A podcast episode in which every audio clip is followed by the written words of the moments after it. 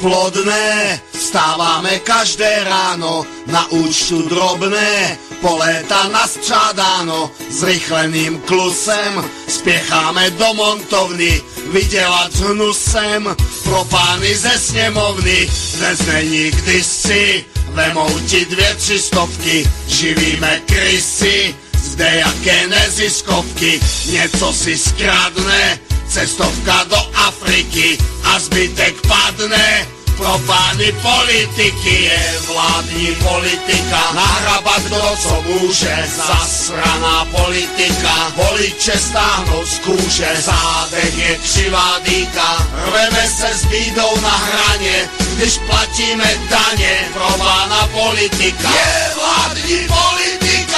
Kdo co může, zasraná politika. Voliče stáhnout z kůže, zádech je křivá dýka. Rveme se s na hraně, když platíme daně pro pána politika. Miliardy v kase, jaký nám prodá zbraně a vládní prase koupe se v zlaté vaně.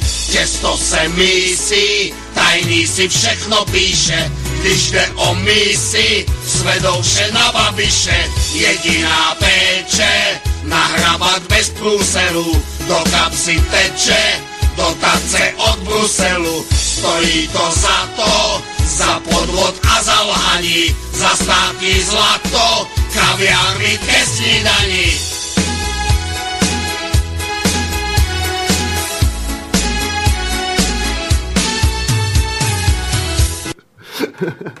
Dobrý večer.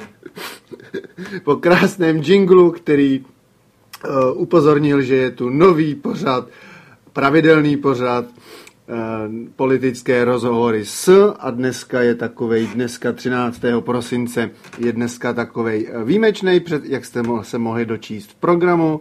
Je to takové představení a poněvadž z časových důvodů paní Vítová nemohla, takže první půl hodinku ze záznamu bude mluvit, představí, co v tomto, této sérii pořadu bude uh, chtít rozebírat. I s vámi, s posluchači určitě, a ostatní pánové pak budou samozřejmě po půl hodinách živě, takže nebudu zdržovat, aby jsme se za půl hodinky zase vrátili k živému představování, takže zatím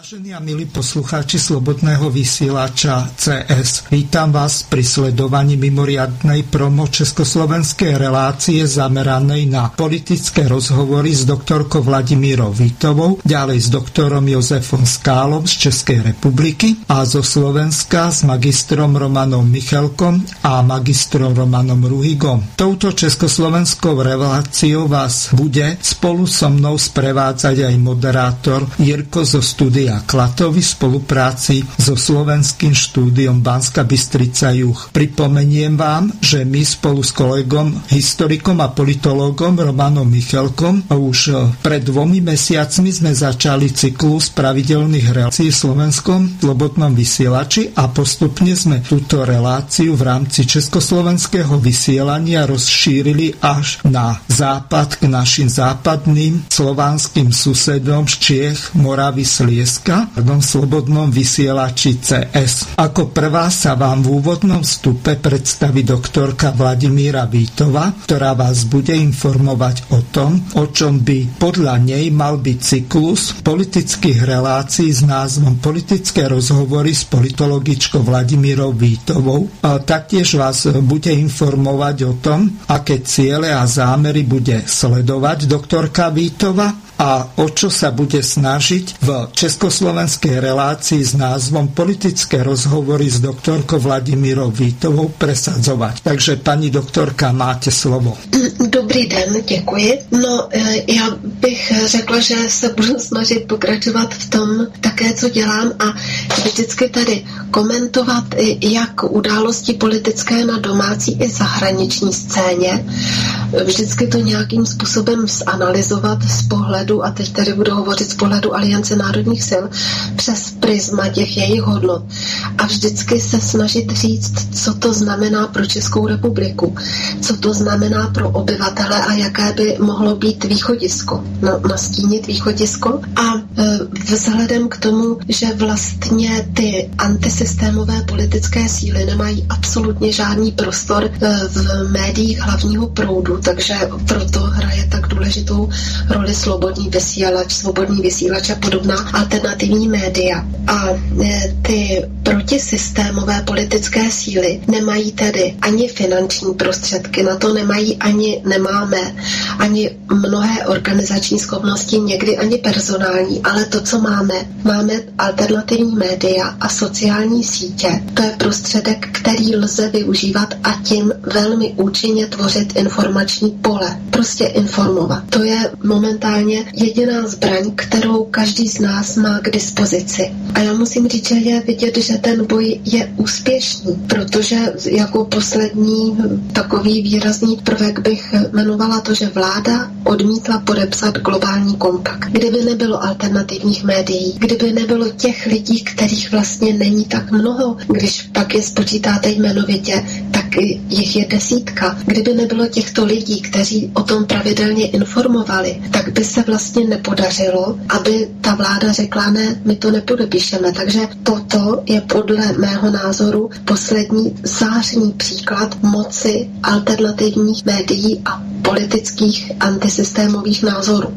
Takže to považuji za svůj hlavní úkol, pokračovat eh, v tomto trendu a potom ještě, a to jsme také, nebo to jsem také dělávala, ale taky bych v tom ráda pokračovala, protože se mi zdá, že opakování je matka moudrosti. Vlastně porovnávat eh, a dávat na vědomí, protože lidi často žijí v iluzi, tak porovnávat a dávat na vědomí programy politických stran, aby ta která událost se stane a je nějak interpretovaná a lidi často vkládají mylné naděje do některých politických stran a myslí si, že oni mají v tom programu to, co se ti posluchači přejí, ale pravda to není. A my jsme se často jako politici Aliance národních sil setkali s tím, že třeba někteří teoretici vyzývají, co by se mělo udělat, jak by nové politické hnutí a nebo různé ty politické aktivity měly vypadat a my řekneme, ano, my to děláme a přesně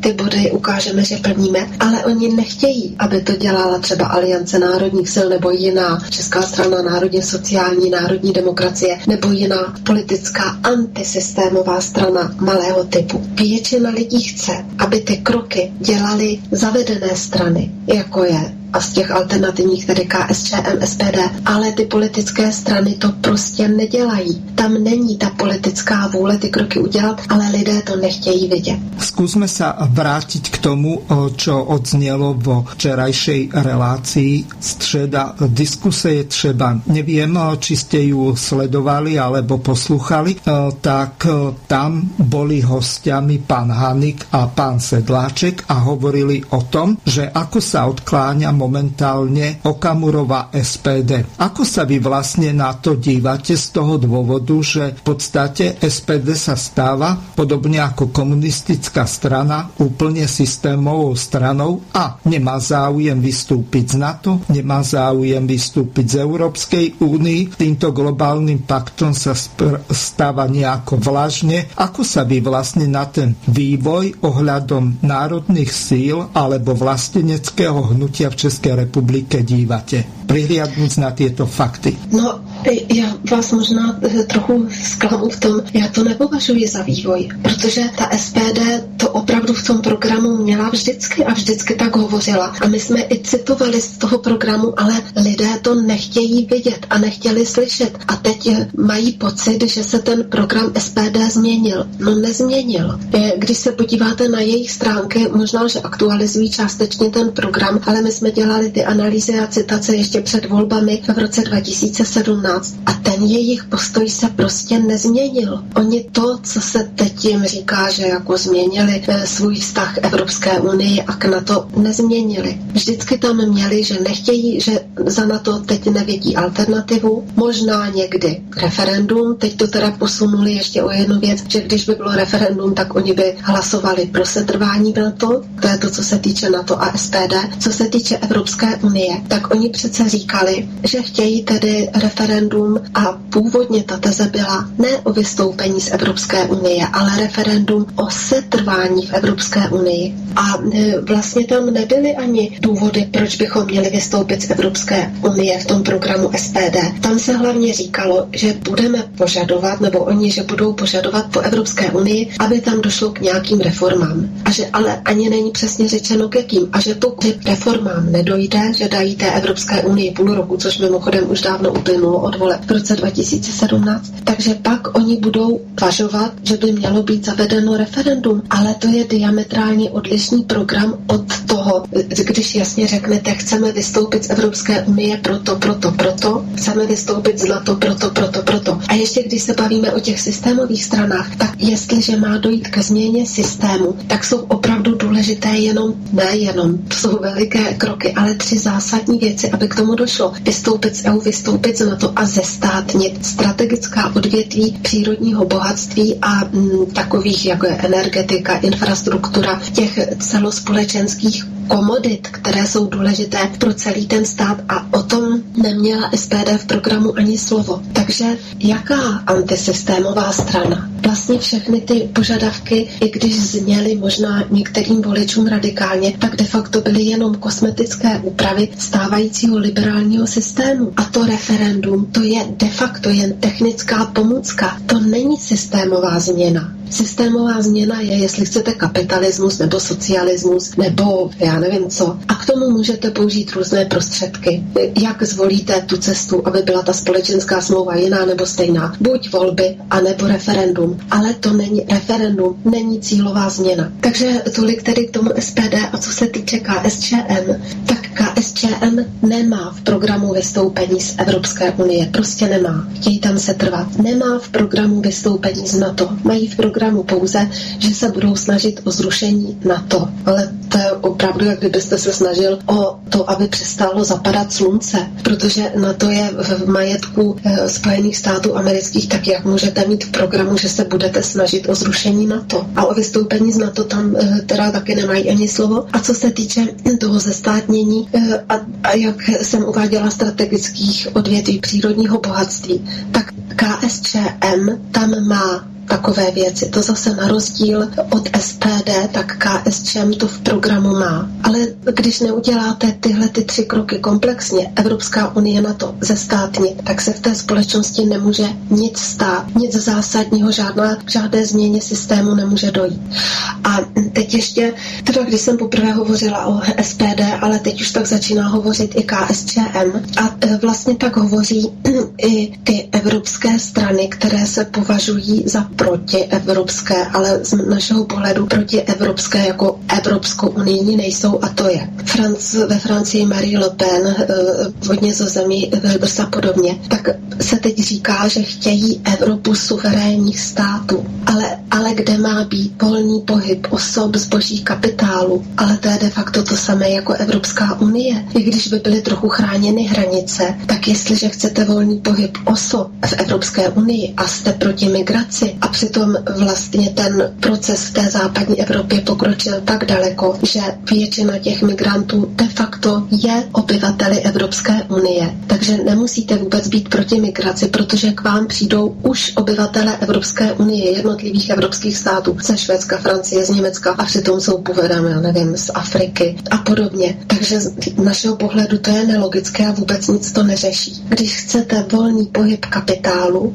a zboží, tak je to výhodné pouze pro ty velké nadnárodní koncerny a neřeší to vůbec pro národní politiku jednotlivých států, protože pokud tady tomu bude dána zelená a volný prostor, tak vždycky ty národní podnikatele a národní ekonomiky jsou ale v ohromné nevýhodě proti nadnárodnímu kapitálu. Je to jako tisícku jedné. Přitom tisíc jednotek má nadnárodní kapitál, ještě to samozřejmě lze umocnit řádově. A tu jednu jednotku mají ty národní kapitály, které jsou už teď úplně zdecimované. Takže jakou to má logiku chtít Evropu suverénních států a přitom trvat na těch třech pilířích volný pohyb osob, zboží a kapitálu, tak je to opravdu jako z bláta do louže nebo z deště pod oka. Z tohoto pohledu my vždycky analyzujeme v, v rámci Aliance národních sil všechny události a jejich význam pro Českou republiku a každého občana. Pani doktorka, ale ak sa povedzme na stratégiu Tomia Okamuru alebo Marine Le Penovej, Wildersa a ďalších pozrieme z pohľadu politologického, tak to môže mať určitý význam. Lenže oni nepovedia na rovinu, že nechcú federáciu s unitárnym štátom, kde by sa Európska únia zmenila na unitárny federálny štát, ako je napríklad sú Spojené štáty alebo niektoré iné, takéto bývalý sovietský zväz a tak ďalej, tak v tom prípade oni by mali na rovinu povedať, chceme Európsku úniu suverénnych štátov, ktorá už úniou nebude, ale bude konfederáciou. V tom prípade by to malo význam. Ale za takýchto okolností, že oni na rovinu nepovedia, ako si to vlastne predstavujú a ten liberálny kapitalistický systém zostane, tak e, v podstate to je len balamutenie voličov v celej západnej Európe, vrátane Čiech a neviem ešte ktorých štátov, ktoré sa k ním pridajú, možno Rakúšania zo strednej Európy. Ale oni to podle našeho názoru říkají otevřeně, co by chtěli. Oni to říkají. Oni říkají, že by chtěli ty suverénní státy. Ta forma, jestli to bude konfederace nebo unie, to je jako by věc dohody, to jim je fuk, ale hlavně říkají, to vždycky řeknou, že zároveň chtějí volný pohyb osob, zboží a kapitálu. A to je to nejpodstatnější, protože to se strašně protiřečí. To vlastně tohle to je prvotní. To je prvotní v rámci toho jejich pojetí uspořádání. A pak ta forma jakoby toho státního útvaru, ta už je druhotná a de facto v reálu popírá to, co oni, co lidé chápou úplně jinak. Sme pozrieme na ten program Aliancie národných síl. Vy tam máte jeden z tých základných bodov zoštátnenie alebo znarodnenie alebo nejakú, nechcem to nazvať reprivatizáciu, lebo to by išlo z jedných rúk do iných súkromných rúk, ale hovoríte o zoštátnení. Len tu vystáva jeden základný problém. Nie som liberál a nechcem opakovať mantry o tom, že štát je zlý vlastný. Ale je tu obrovské riziko, že ak sa stane nejaký volebný politický prevrat, aký napríklad nastal na Slovensku, keď prišli napríklad Zurindové vlády, kde sa v podstate aj e, tieto kompradorské vlasti zracovské strany pripoja, ako napríklad na Slovensku to bola SDLK alebo SOP e, bývalého e, prezidenta, tak v tom prípade sa môže stať aj to, že ako náhle niečo zoštátnite, tak v zápäti príde druhá vláda a táto zas privatizáciou rozdá svojim prívržencom. Takže ako vy chcete ochrániť ten národný alebo štátny majet? No za první na to musí být společenská většinová, celospolečenská vůle. Jestliže není, tak bez toho se tady nic nestane. Za druhé, to lze ošetřit různými způsoby. Například podobně jako to má Švýcarsko, tak se dá včlenit do ústavy, že k tomuhle nesmí dojít. Přesně to, k čemu říkáte a k čemu dochází u nás, proto se tu takhle mlátíme od jednoho rohu, rohu k druhému, ale pohledu globalizace to je v pořádku. Vlastně to je úspěšné, protože pohledu globalizace jde o to, aby tady nebyl systematický vývoj, ale naopak, aby tady byl chaos a ty nadnárodní korporace si tu mohly dělat, co chtěli. Takže eh, ty, ty možnosti, jak toho dosáhnout institucionálně, zákonně, jak jsem říkala, změnila jsem konkrétně ty ústav, tu ústavu, tak možné jsou a v některých státech to existuje. Uvedla jsem to Švýcarsko. Mm-hmm. Mňa by zaujímala ešte jedna vec, či by už nebol najvyšší čas zabojovať za práva spodnej a nižšej strednej vrstvy, pretože vyššia stredná vrstva, tak to sú v dnešnej dobe systémoví politici, potom právnici, dokonca lekári, skrátka to, čo niektorí politológovia nazývajú salária. Kým na druhej strane tú spodnú vrstvu a tú nižšiu strednú vrstvu, ktorá v podstate je schudobnená stredná vrstva, tak nazývajú prekaria, čiže prekarizovaní pracujúci alebo dokonca nezamestnaných. Čiže z tohoto vyplýva jeden základný problém, či by sa skrátka nemali obrátiť e, nielen ľavicové, ale aj vlastenecké strany na ochranu záujmov týchto e, pracujúcich, ktorých predtým e, ako námezných pracujúcich nazývali proletariátom. No to tak je, ale každá strana, která se o to pokusí, tak nedostane ten a nedostává prostor v médiích. A proto tady tyhle ty široké vrstvy si myslí, že na té politické scéně neexistuje politická síla, která by ty jejich hájmy, zájmy hájela. A pokud se oni dozví někde marginálně, tak řeknou, ale oni nemají sílu, to radši budeme e, volit to menší zlo. A ze strany těch e, jako mainstreamových stran nebo současných parlamentních to de facto chce pouze KSČM. Jiná strana to nemá v tom programu a musím říct, že když se podíváte na ten program SPD, teď vám nedokážu přesně zacitovat, ale e, nemá tam tu podstatu té změny, aby se hájili střední vrstvy. Má to tam třeba řeč. Budeme hájit střední vrstvy, no ale to nestačí. To je jako když řeknete, budeme se snažit, aby pršelo. To ta e, KSČM to má v tom programu daleko lépe zpracované, ale jak jsem řekla, problém je, že ty vrstvy, jejich zájmy by se hájit měly, tak o tom neví. Za druhé jsou často mediálně zpracovány tak, že ani vlastně netuší, že jsou to jejich zájmy. Vždyť co pak je vyšší vrstva lékař, co pak je vyšší vrstva z toho klasického pohledu učitel, no prostě není. To všechno je střední vrstva. A jestliže oni hájí zájmy těch nejvyšších elit, které de facto okrádají celou společnost, tak jsou sami proti sobě. A taky již mnohokrát zmiňovaný Sartori řekl, že v každé té společnosti přes 87% lidí, skoro 90, hlasuje a orientuje se v uvozovkách, protože jako paradoxně řečeno orientuje se proti svým zájmům. Kdyby oni opravdu ty svoje zájmy skutečně chtěli hájit, tak v životě nebudou hlasovat pro ten systém, který teď je nastaven tak, že vlastně jen ta hrstka nejbohatších okrádá celé společnost. To, že oni mají třeba, dobře, průměrná mzda je teď jaká je, a že oni mají třeba o 10-20 tisíc, jako to je uspokojuje, no to přece, že celá ta společnost by se mohla líp, mít líp a oni by se měli řádově líp, než se mají teď a nemuseli by často být práci od rána do večera, nemuseli by plnit tu strašidelnou byrokracii, který, kterou jsou teď zavaleni jak učitelé, když jsem je zmínila, tak lékaři. Ale prostě já nevím, nechtějí to vidět, nevěří tomu. Ta společnost už je tak zpracovaná, že, že ten hlavní proud je jakoby těžké přesvědčit. Určitě by to a bude to trvat nějakou dobu, i kdyby, i kdyby se ty malé vlastenecké strany, které opravdu mají ten program, o kterém jsme hovořili bez chvíli, před chvílí, dostali do toho mainstreamu, tak bude nějakou dobu, nějaký čas, rok, dva, nebo nevím, kdyby byly dramatické změny, třeba to bude kratší doba, trvat, než to vejde těm lidem do krve. Jakože to může být i jinak. Jenže když jsou masírováni den co den po určitém obrazu světa, tak prostě teď je ta společenská atmosféra divná, sebevražedná. No, e, pani doktorka, urobíme teraz jeden uh, taký pokus. Ja tu mám pripravenú jednu nahrávku.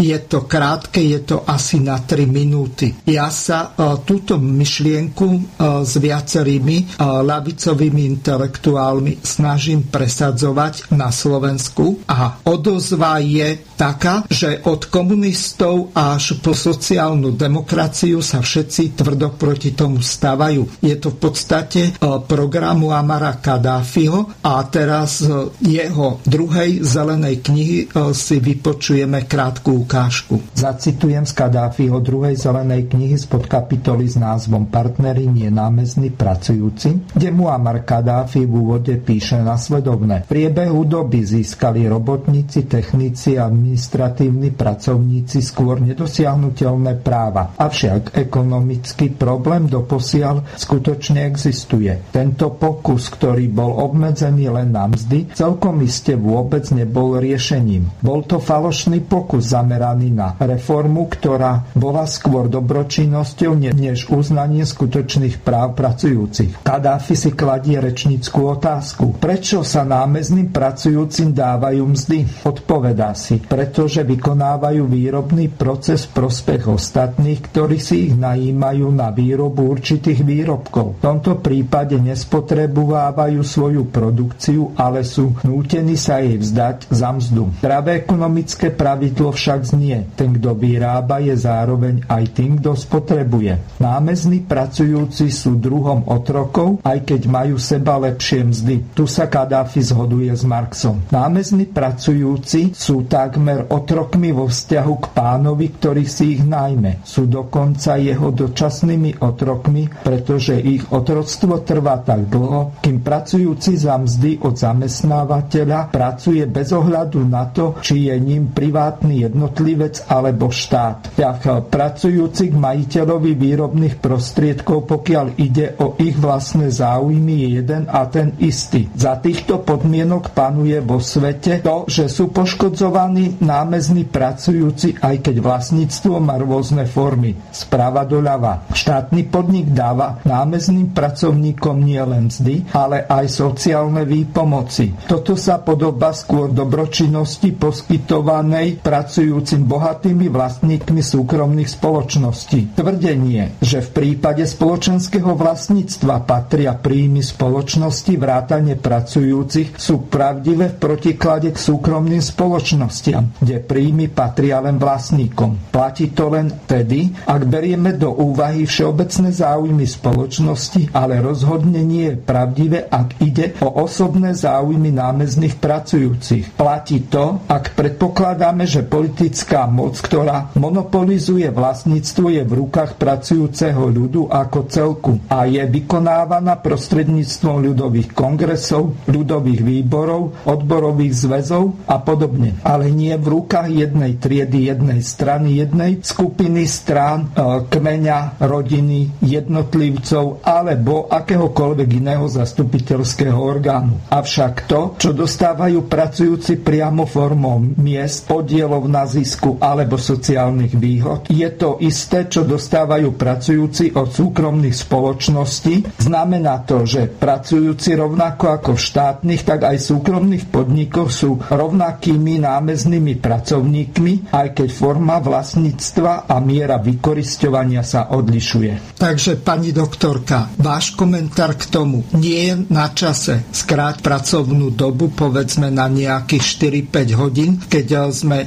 niekde na Prahu alebo pred Prahom 4. priemyselnej revolúcie. A druhá otázka, nebolo by na čase zrušiť alebo odstrániť námezný systém, ktorý v podstate zotročuje pracujúcich? No, já s vámi naprosto souhlasím. E, to, co řekl Muammar Kadáfi, je de facto v našich e, končinách známo už přes 70 let jako družstevnictví. To de facto to je ideální model uspořádání společnosti a taky proti tomu e, byly po roce 89 ohromné politické tlaky. Na západě se to nazývalo metoda EZO, kdy vlastně ten princip toho družstevnictví může být i v soukromém podniku anebo i ve státním, že totiž ti, co tam pracují, jsou finančně zainteresovaní, já nevím, skrze akcie, to je ta metoda EZO, na tom, aby ten podnik fungoval a i na celkovém výsledku, takže se nemůže stát, že pak ten ředitel, já nevím, bere třeba eh, měsíčně 800 tisíc a zaměstnanec má, já nevím, 24 tisíc. To prostě tady v tomhle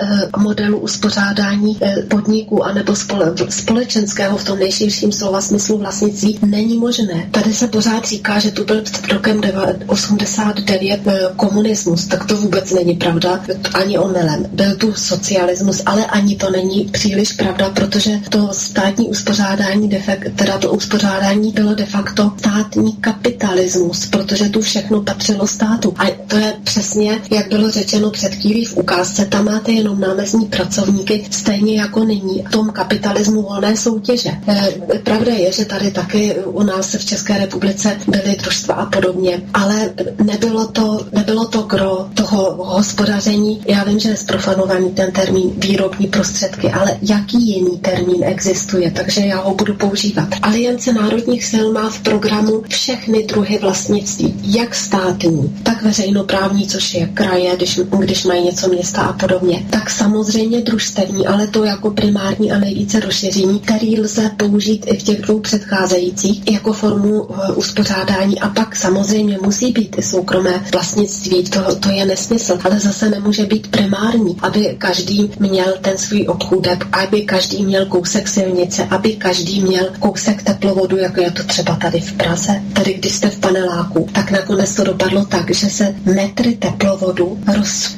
rozpočítali mezi, eh, na, mezi členy, mezi členy, mezi obyvateli těch domů, že vlastně to 50 metrů teplovodu. Teď je to úplná hloupost a takhle ta společnost nemůže vůbec smysluplně fungovat. Takže to tedy na vysvětlenou toho společenského vlastnictví těch výrobních prostředků, že jenom pokud bude opravdu státní, veřejnoprávní, družstevní a to nejví a soukromé, tak je možné, aby ta společnost fungovala smysluplně. E, vy jste se pak ptal na tu pracovní dobu. Tady se také lidi méně domlívají, že před, jak říkáme s kolegou, to se tomu opravdu smějeme, jak to byla ta hrůzovláda před rokem 89, tak jako už je to vidět u Pirátů, tak si mladí lidé myslí, že na západě byly počítače, že tam byla všechna ta technika, co známe teď a tady za dob té hrůzovlády, což myslím ironicky a v uvozovkách, to tady nebylo, protože my jsme byli ty zaostalí, ale to vůbec není pravda. V tom roce 80, před rokem 89 počítače nebyly na západě, ale oni u nás, myslím tím to masové rozšíření. E, a to byl kvalitativní skok ve vývoji té společnosti. A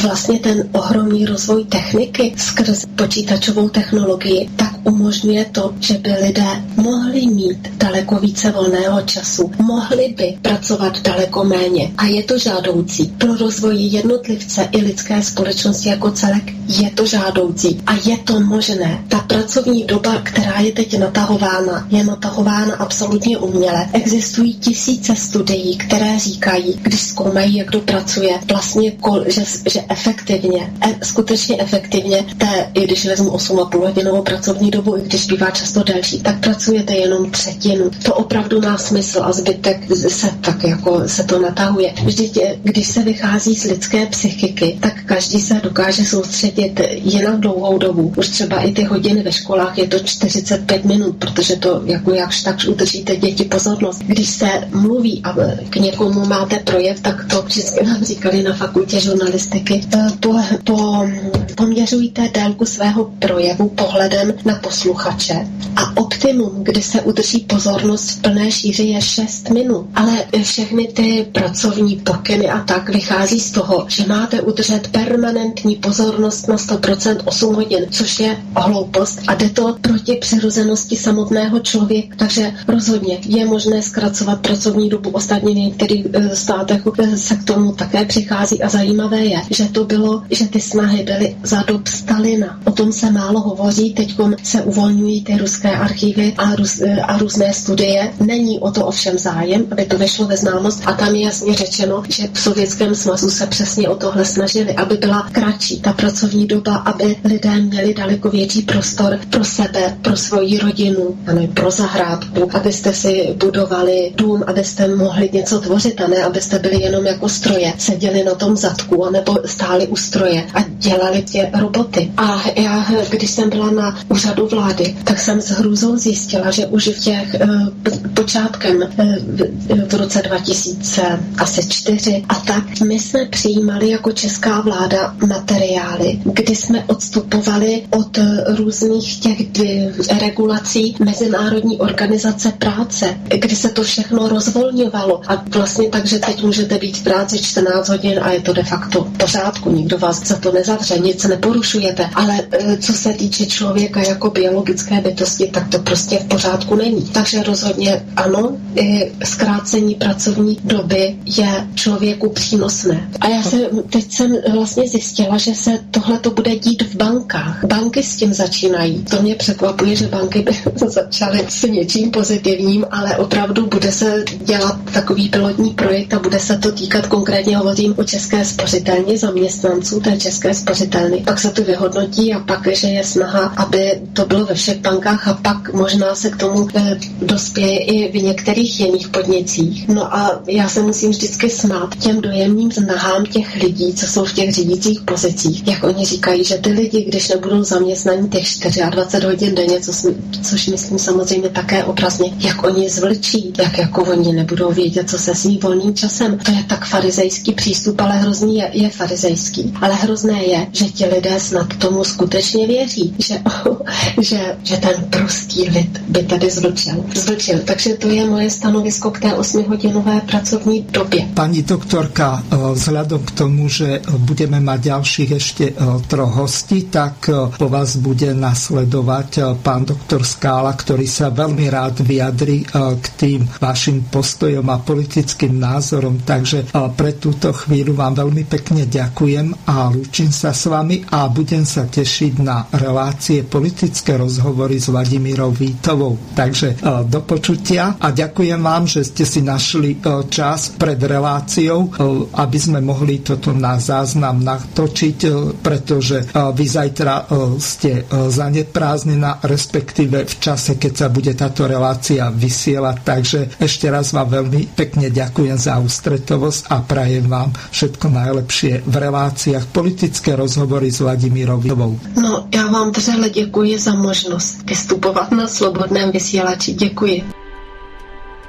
Takže po představení prvního hosta a politické rozhovory s paní Vítovou pořád následuje závěsu hned další, ale pro klid duši já nejdřív vyzkouším spojení se svým slovenským kolegou. Slyšíme se? Ano, počujeme ano, sa. Počujeme sa. Ano, zvuk je dobrý, takže předávám slovo. Ďakujem veľmi pekne, Jirko. Neviem, či pán doktor Skála vypočul si aspoň tú podstatnú čas posledných 15 minút. Ak áno, tak by som mu hneď teraz odovzdal slovo, aby reagoval na pani doktorku Vítovu a potom, aby predstavil jeho pohľad na to, ako by vlastne mali vyzerať relácie, politické rozhovory s doktorom. Takže e, pán doktor Skála, e, nech sa páči, máte možnosť e, povedať, ako budú vyzerať politické rozhovory s doktorom Jozefom Skálom. Nech sa páči. Hezký adventní večer, řečeno úst neznámá, ale ty tradice řekneckým také No asi tak toto nepôjde. Mm, neviem, či to neskúsime inak, že by sme teraz dali slovo Romanovi Michalkovi. Roman, počujeme sa? Áno, počujeme sa. Dobre, tak možno, že by to stalo za to, že skúsiť resetnúť a tak a možno, že by mhm. som teda urobil tú výmenu, ak teda pán Skala súhlasí, respektíve po vzájomnej dohode. Pán Skala, poprosím vás, odpojte sa a potom vás po Romanovi pridám a Romana odpojím, ak je Skype preťažený e, v tej vetve, kde ste vy, lebo ostatní sa počujeme výborne.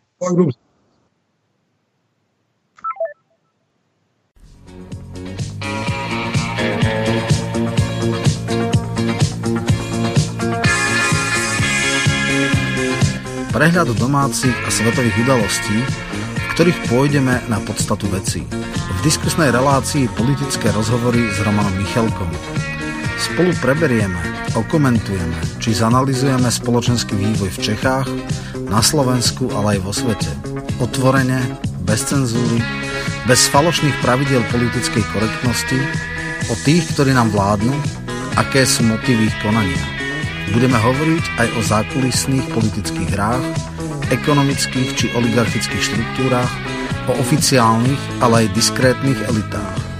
Na vlnách svobodního vysílače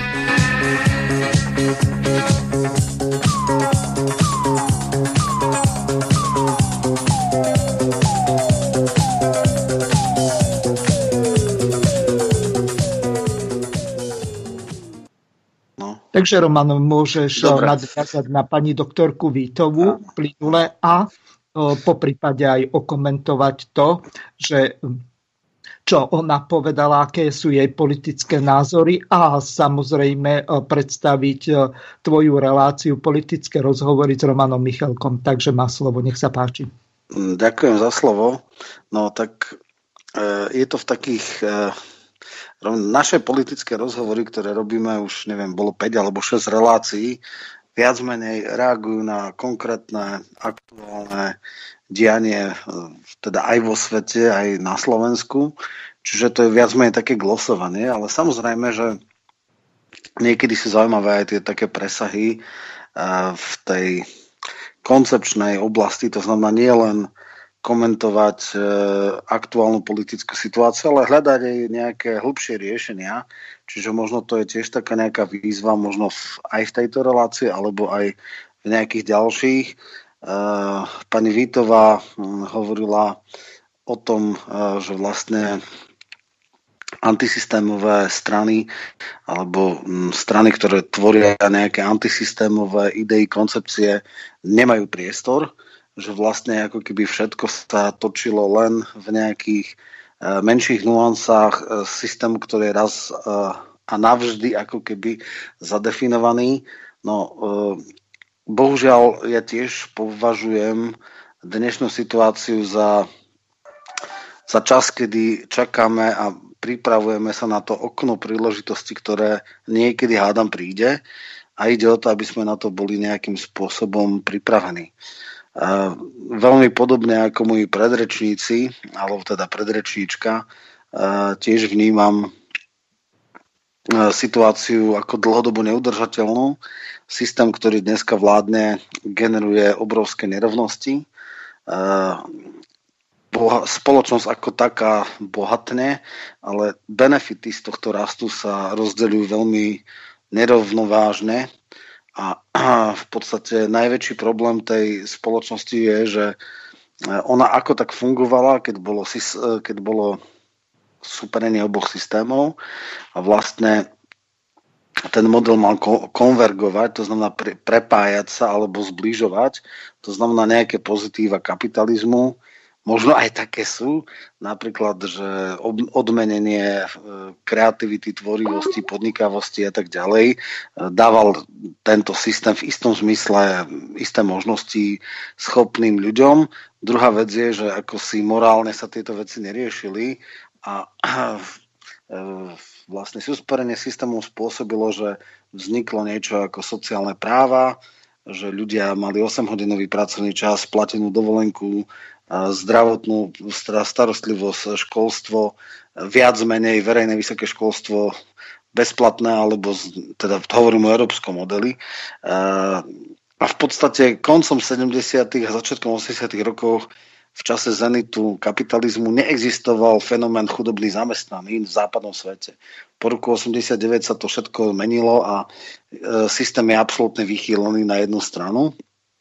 A to až tak, že vlastne no, stredná trieda sa prepadáva, stenčuje a vzniká polarita medzi najbohatšími. A ľudia by boli schopní zniesť aj bohatých ľudí, ak by ich životná úroveň bola priateľná, dôstojná, ale ono je to čím ďalej, tým e, väčší problém. Nehovoriac o ďalších veciach typu e, štvrtá e, revolúcia, teda robotická, informačná a podobné. A to priniesie obrovské výzvy a teraz ide o to, že kam to bude viesť. Vieme o nejakých troch zadefinovaných verziách našej budúcnosti, od veľmi pesimistických až po jemne optimistické.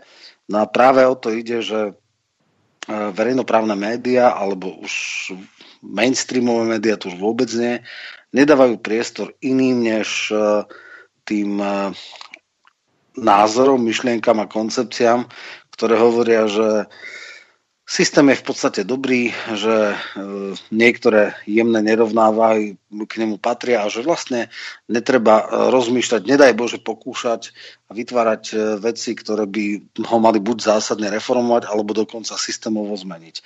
A práve to je obrovský priestor pre alternatívne médiá, ale, a to chcem povedať, aj pre verejnoprávne médiá, lebo oni zlyhávajú tým, že tieto priestory nedávajú do verejného diskurzu, tak vlastne odfiltrujú jednu relevantnú časť názorov, ktoré možno postupne budú difundovať, teda presakovať, ale oveľa pomalším spôsobom, ako by to bolo vhodné pre zdravú výmenu názorov v spoločnosti. Niekedy hovorím, že je to veľmi podobné ako eh, v čase Washingtonského konsenzu na prelome 80. a 90. rokov vlastne bola ako keby jediná eh, prípustná ideológia alebo koncepcia myslenia teda minimálny štát, neoliberálny koncept ekonomiky, to je samospasiteľné, všetko bude len rásť a bude to fajn. No a viac menej toto fungovalo v mainstreame až do roku 2008, kedy aj takí rôzni troublemakery ako Rubíny a mnohí iní uh, mysliteľia začali dostávať priestor. Len bohužiaľ medzi tým za tých 10 rokov sa zase sanoval tento zlý systém, ktorý má v svojej genetickej výbave uh, vlastne narastanie rozporov a, a v podstate tenzí, pnutí, ktoré ale môže znova ešte, ešte vo veľa väčšom, väčšej miere vybuchnúť. Samozrejme to neznamená, že ani v čase Washingtonského konsenzu neboli iné alternatívne myšlienky. E, bol e, svetový Svetové sociálne fórum v Porto Alegre od roku 1993. Bolo množstvo aj konvertitov, aj pôvodne teda sociálne alternatívnych mysliteľov. Konvertiti sú predovšetkým eh, Jeffrey Sachs, eh, Joseph Stiglitz, bývalí eh, top predstavitelia Svetovej banky, ktorí videli, že to je cesta do pekla a prešli, alebo napríklad Krugman, Amartya Sen a mnoho ďalších, ktorí v podstate dávali vždycky alternatívy. Ja si pamätám, že keď som vydal svoju prvú knihu, teda to bola druhá kniha, ale prvá taká politologická, eseje o globalizácii, tak som chodil po rôznych lokálnych médiách, v miestných rádiách, v miestných televíziách a títo niektorí takí, jedno, ne, že jednoduchšie, však nemôžeme očakávať od lokálnych eh, redaktorov, že budú nejak hlboko znali, tak sa pýtali, že, že ako ste to vedeli, však všetci nám hovorili, že to je akože dobré, že to nemôže vybuchnúť. A vy ste už pred rok, dva, tri predtým písali, že je to problém. No, som, no to nie, že iba ja som vedel, to vedeli lavráti Nobelovej ceny za ekonomiku, že tu vzniká problém, že systém je zle nastavený a že skôr alebo neskôr to buchne. Len ich nikto nechcel počúvať, len sa nedostali do mediálneho diskurzu. No a dneska sme viac menej v podobnej situácii, kedy za A čakáme na okno príležitosti, ale čo je oveľa ešte dôležitejšie, teraz je práve ten čas, aby sa prediskutovalo, zoponovalo a vymyslelo, čo má nastať potom, keď raz alebo skôr alebo neskôr príde ďalšia veľká kríza, ďalšia veľká depresia, a ktorá už možno nebude možné ju sanovať spôsobom, ako sa robila kríza z roku 2008, to znamená klasický a odskúšaný model socializácie strát a privatizácia budúcich ziskov. Dnes, alebo teda tá ostatná kríza sa riešila spôsobom, že z verejných zdrojov, zdrojov všetkých sa zachraňovali tí najbohatší. Nejaký čas to funguje, fungovalo, ale ukazuje sa, že vlastne si parafráza zadelávame na ešte oveľa väčší prúser, aký bol ten v roku 2008. No a ja si myslím, že toto je obrovská, obrovská úloha, priestor všetkých médií, ale alternatívnych obzvlášť, aby ukazovali na to, že je problém, že nenecháme sa uspať dnes a denne tými informáciami, ktoré idú z médií, že žijeme v najlepšej dobe, máme rekordnú nezamestnanosť, všetko je dobre tak, e, nevieme nájsť zamestnancov, pretože zvyšujú sa nám platy a tak ďalej. To všetko je čiastočne pravda, ale je to iba jedna vlna, že na konci nejakej tej krivky, predtým než to buchne, tak fungujeme na nejakej bubline, ktorá narastá do ozrutných rozmerov a keď sa to raz praskne a buchne, tak potom bude o to, o to väčší dopad.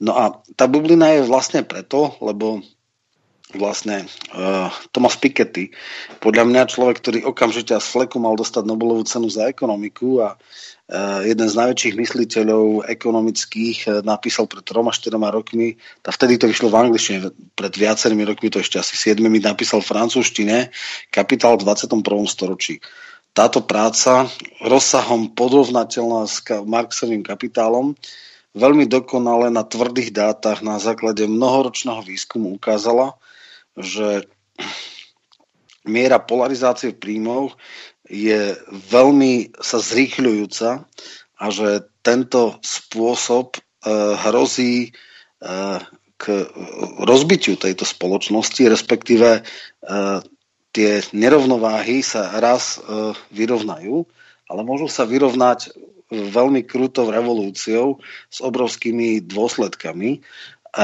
on to tam veľmi, by som povedal, na silných exaktných dátach dokazuje, opisuje, vysvetľuje tam množstvo e, štatistického materiálu, dlhé časové rady, tie trendy, tie krivky sú úplne jednoznačné.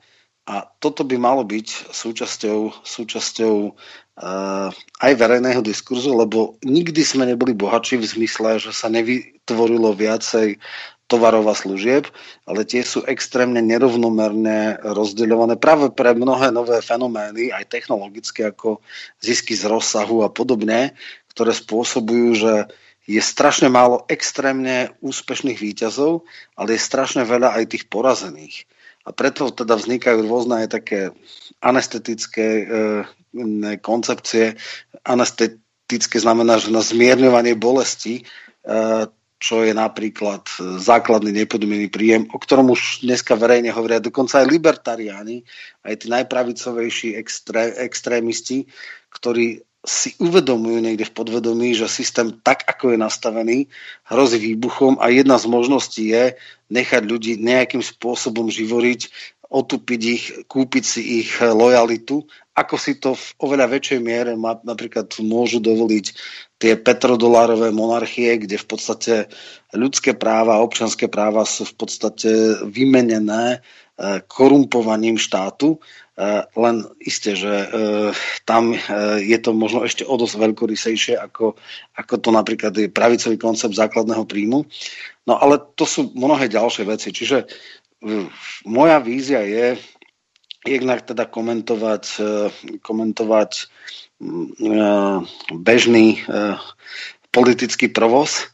A druhá vec je, a to práve aj v nadväznosti na moju predrečníčku a zrejme aj pána Skálu, že by sme raz za čas mohli možno raz za tri alebo štyri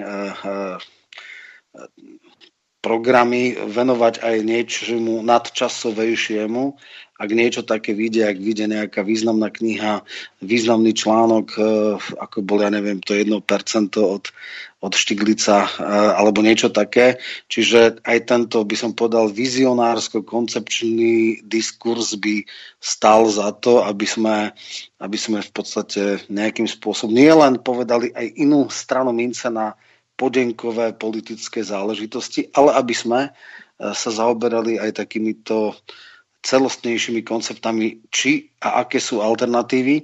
A to, čo hovorila teda moja predrečníčka, keď ty si tam potom citoval Muammara Kadáfiho a vlastne hovorilo sa o družstevnom hnutí a tak ďalej. Toto všetko sú viac menej doplnkové uh, alternatívy a riešenia, ktoré v istej miere obmedzenej aj fungujú. Však družstevné hnutie nie je zakázané. Uh, participácia zamestnancov na, na podniku je tiež možná, ale nie je, nie je ako všeobecná. A čo je ale najpodstatnejšie, pre mňa je veľmi dôležité a zásadné, že pri rôznej diskusii máme rôzne druhy uvažovania, ktoré môže byť na tej všeobecnej úrovni, ako nejakej politickej filozofie, kde sa riešia e, nejaké filozofické kategórie typu spravodlivosti a podobne. Potom je iš, inšia rovina, nižšia, taká konkrétnejšia, to je rovina možno politologická, to znamená, e, ako to fungovať, ako to urobiť do reálnej politickej praxe.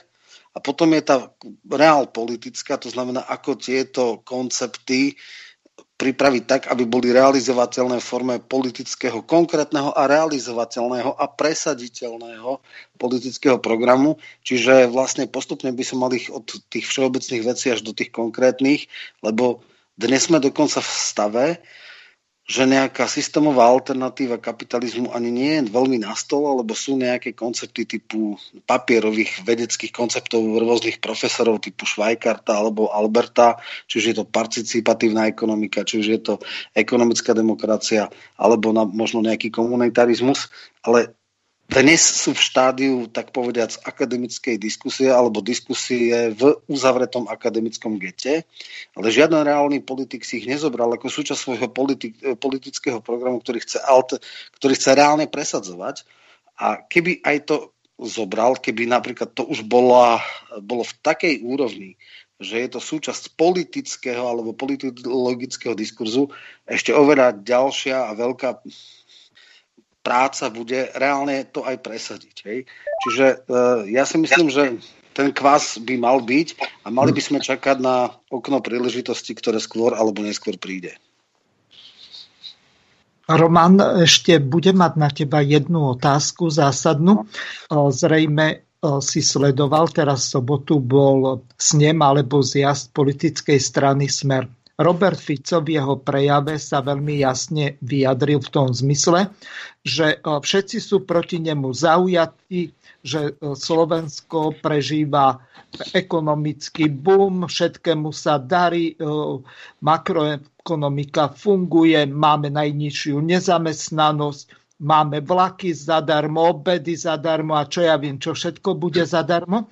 A nakoniec to vyzerá tak, že len médiá sú zaujaté a paradoxne pochválil, ak si to postrehol, alternatívu, ktorá v podstate nejakým spôsobom vyrovnáva ten, to nachýlenie e, doprava alebo k tomu liberalizmu a tak ďalej. Lenže na druhej strane máme iný problém, že vo Francúzsku Macron má poriadny prúser, ak to môžem takto povedať, a tie žlté vesty mu tam idú e, zdemolovať celý Paríž, ako keby e, išli e, dobiť znovu Bastilu po neviem koľkých rokov od roku 1789. Ako sa ty na tieto paradoxy dívaš? No, dobrý paradox je v tom zmysle, že si povedal, že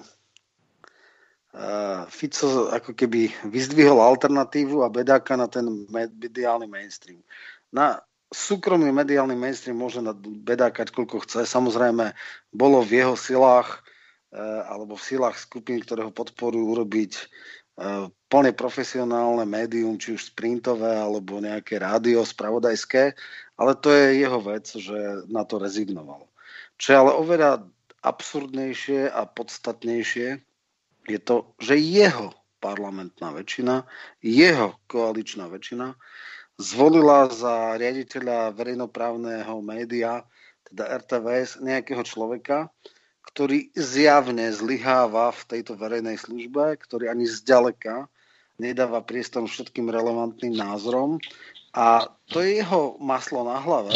Tým nechcem povedať, že Mika by bol lepší, ale určite sa e, našiel charakterný, e, by sa našiel charakterný a pokiaľ možno aj schopný človek, ktorý by bol e, schopný vygenerovať skutočne verejnoprávny charakter verejnoprávnych médií.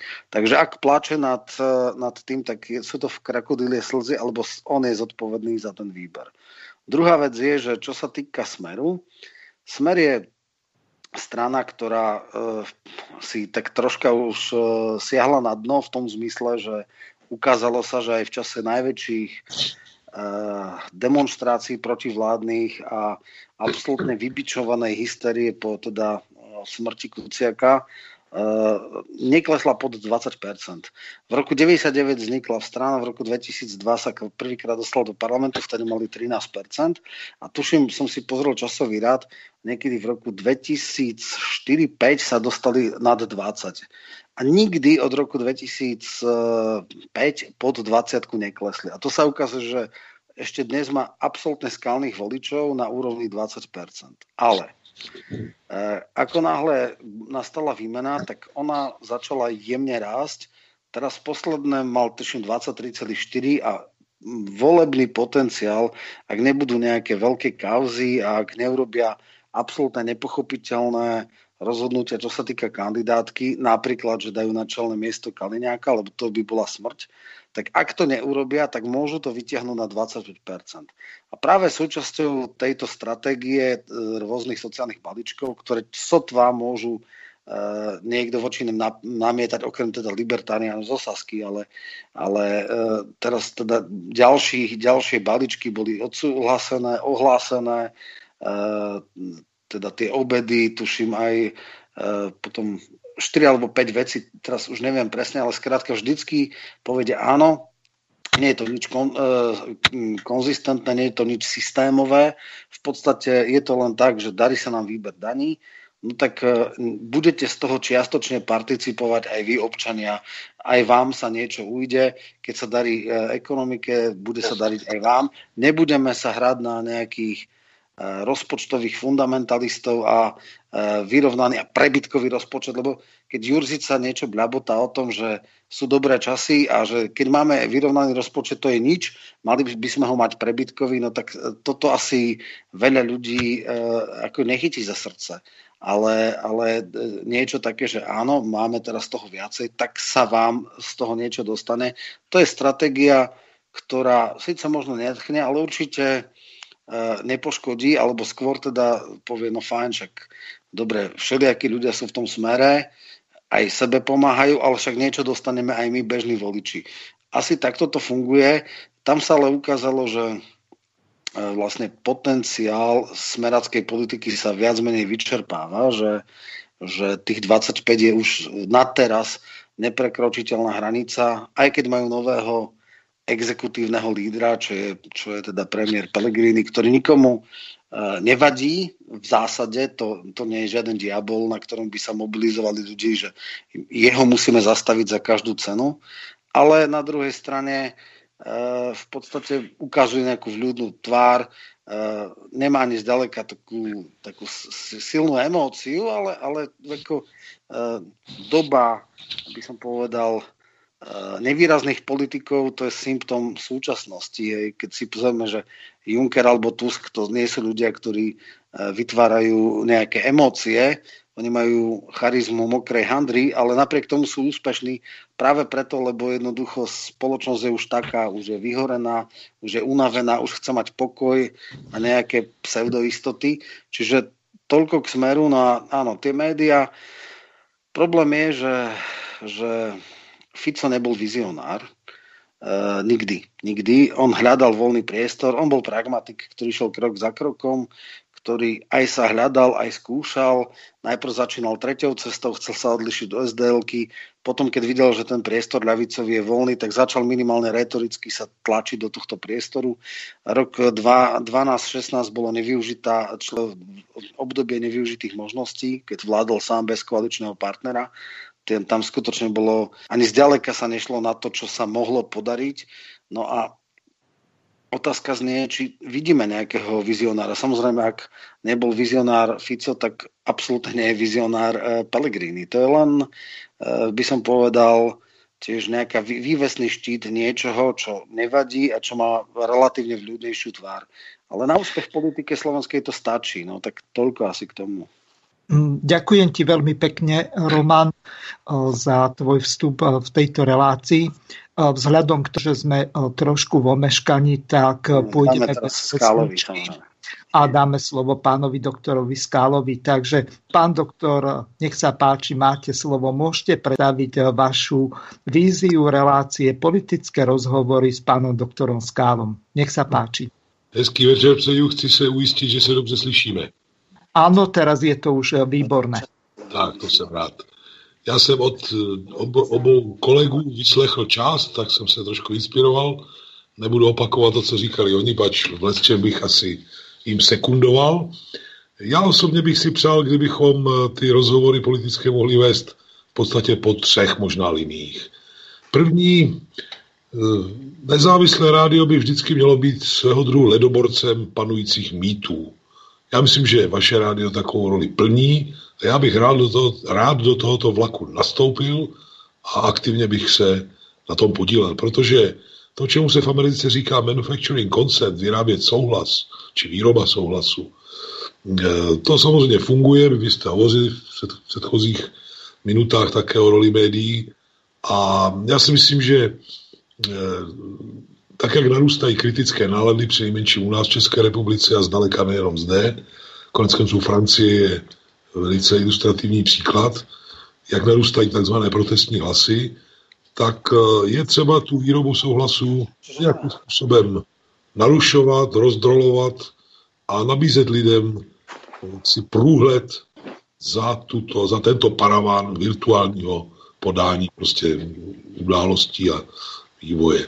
Za druhé, to je ještě, velmi, ještě významnější a souvisí to s tím velmi úzce. My máme štěstí, že tak, jak jsme, aspoň moje generace ještě to už zažívala v dospělém věku, eh, byli velmi roztočeni z toho, co se stalo na přelomu 80. a 90. let, kdy pod rouškou velice svůdných hesel se do našich zemí vecpala, řekl bych, restaurace toho, o čem lidé ani nechtěli věřit, že se někdy může vrátit, tak eh, jak to tak bývá, eh, právě tento proces naakumuloval potenciál pro další změnu zásadní povahy. Stojíme na svého druhu civilizační křižovatce, blížíme jednou nohou na ní už jsme, eh, začínají se množit signály toho, že postaru už a opravdu řečeno spousta věcí nepůjde. A já bych velmi rád diskutoval právě o otázkách, které jsou součástí té křižovatky, které jsou jím svého druhu její infrastrukturou, chcete-li, opěrnými body. A ty opěrné body začínají se měnit, začínají se drolit, eh, vznikají tu prost, vzniká tu prostor pro to, co pan kolega Michalko nazval okno příležitosti. Ano, tak to je, to je velmi výstižný pojem, převzali jsme ho oba z americké angličtiny a to vůbec nevadí.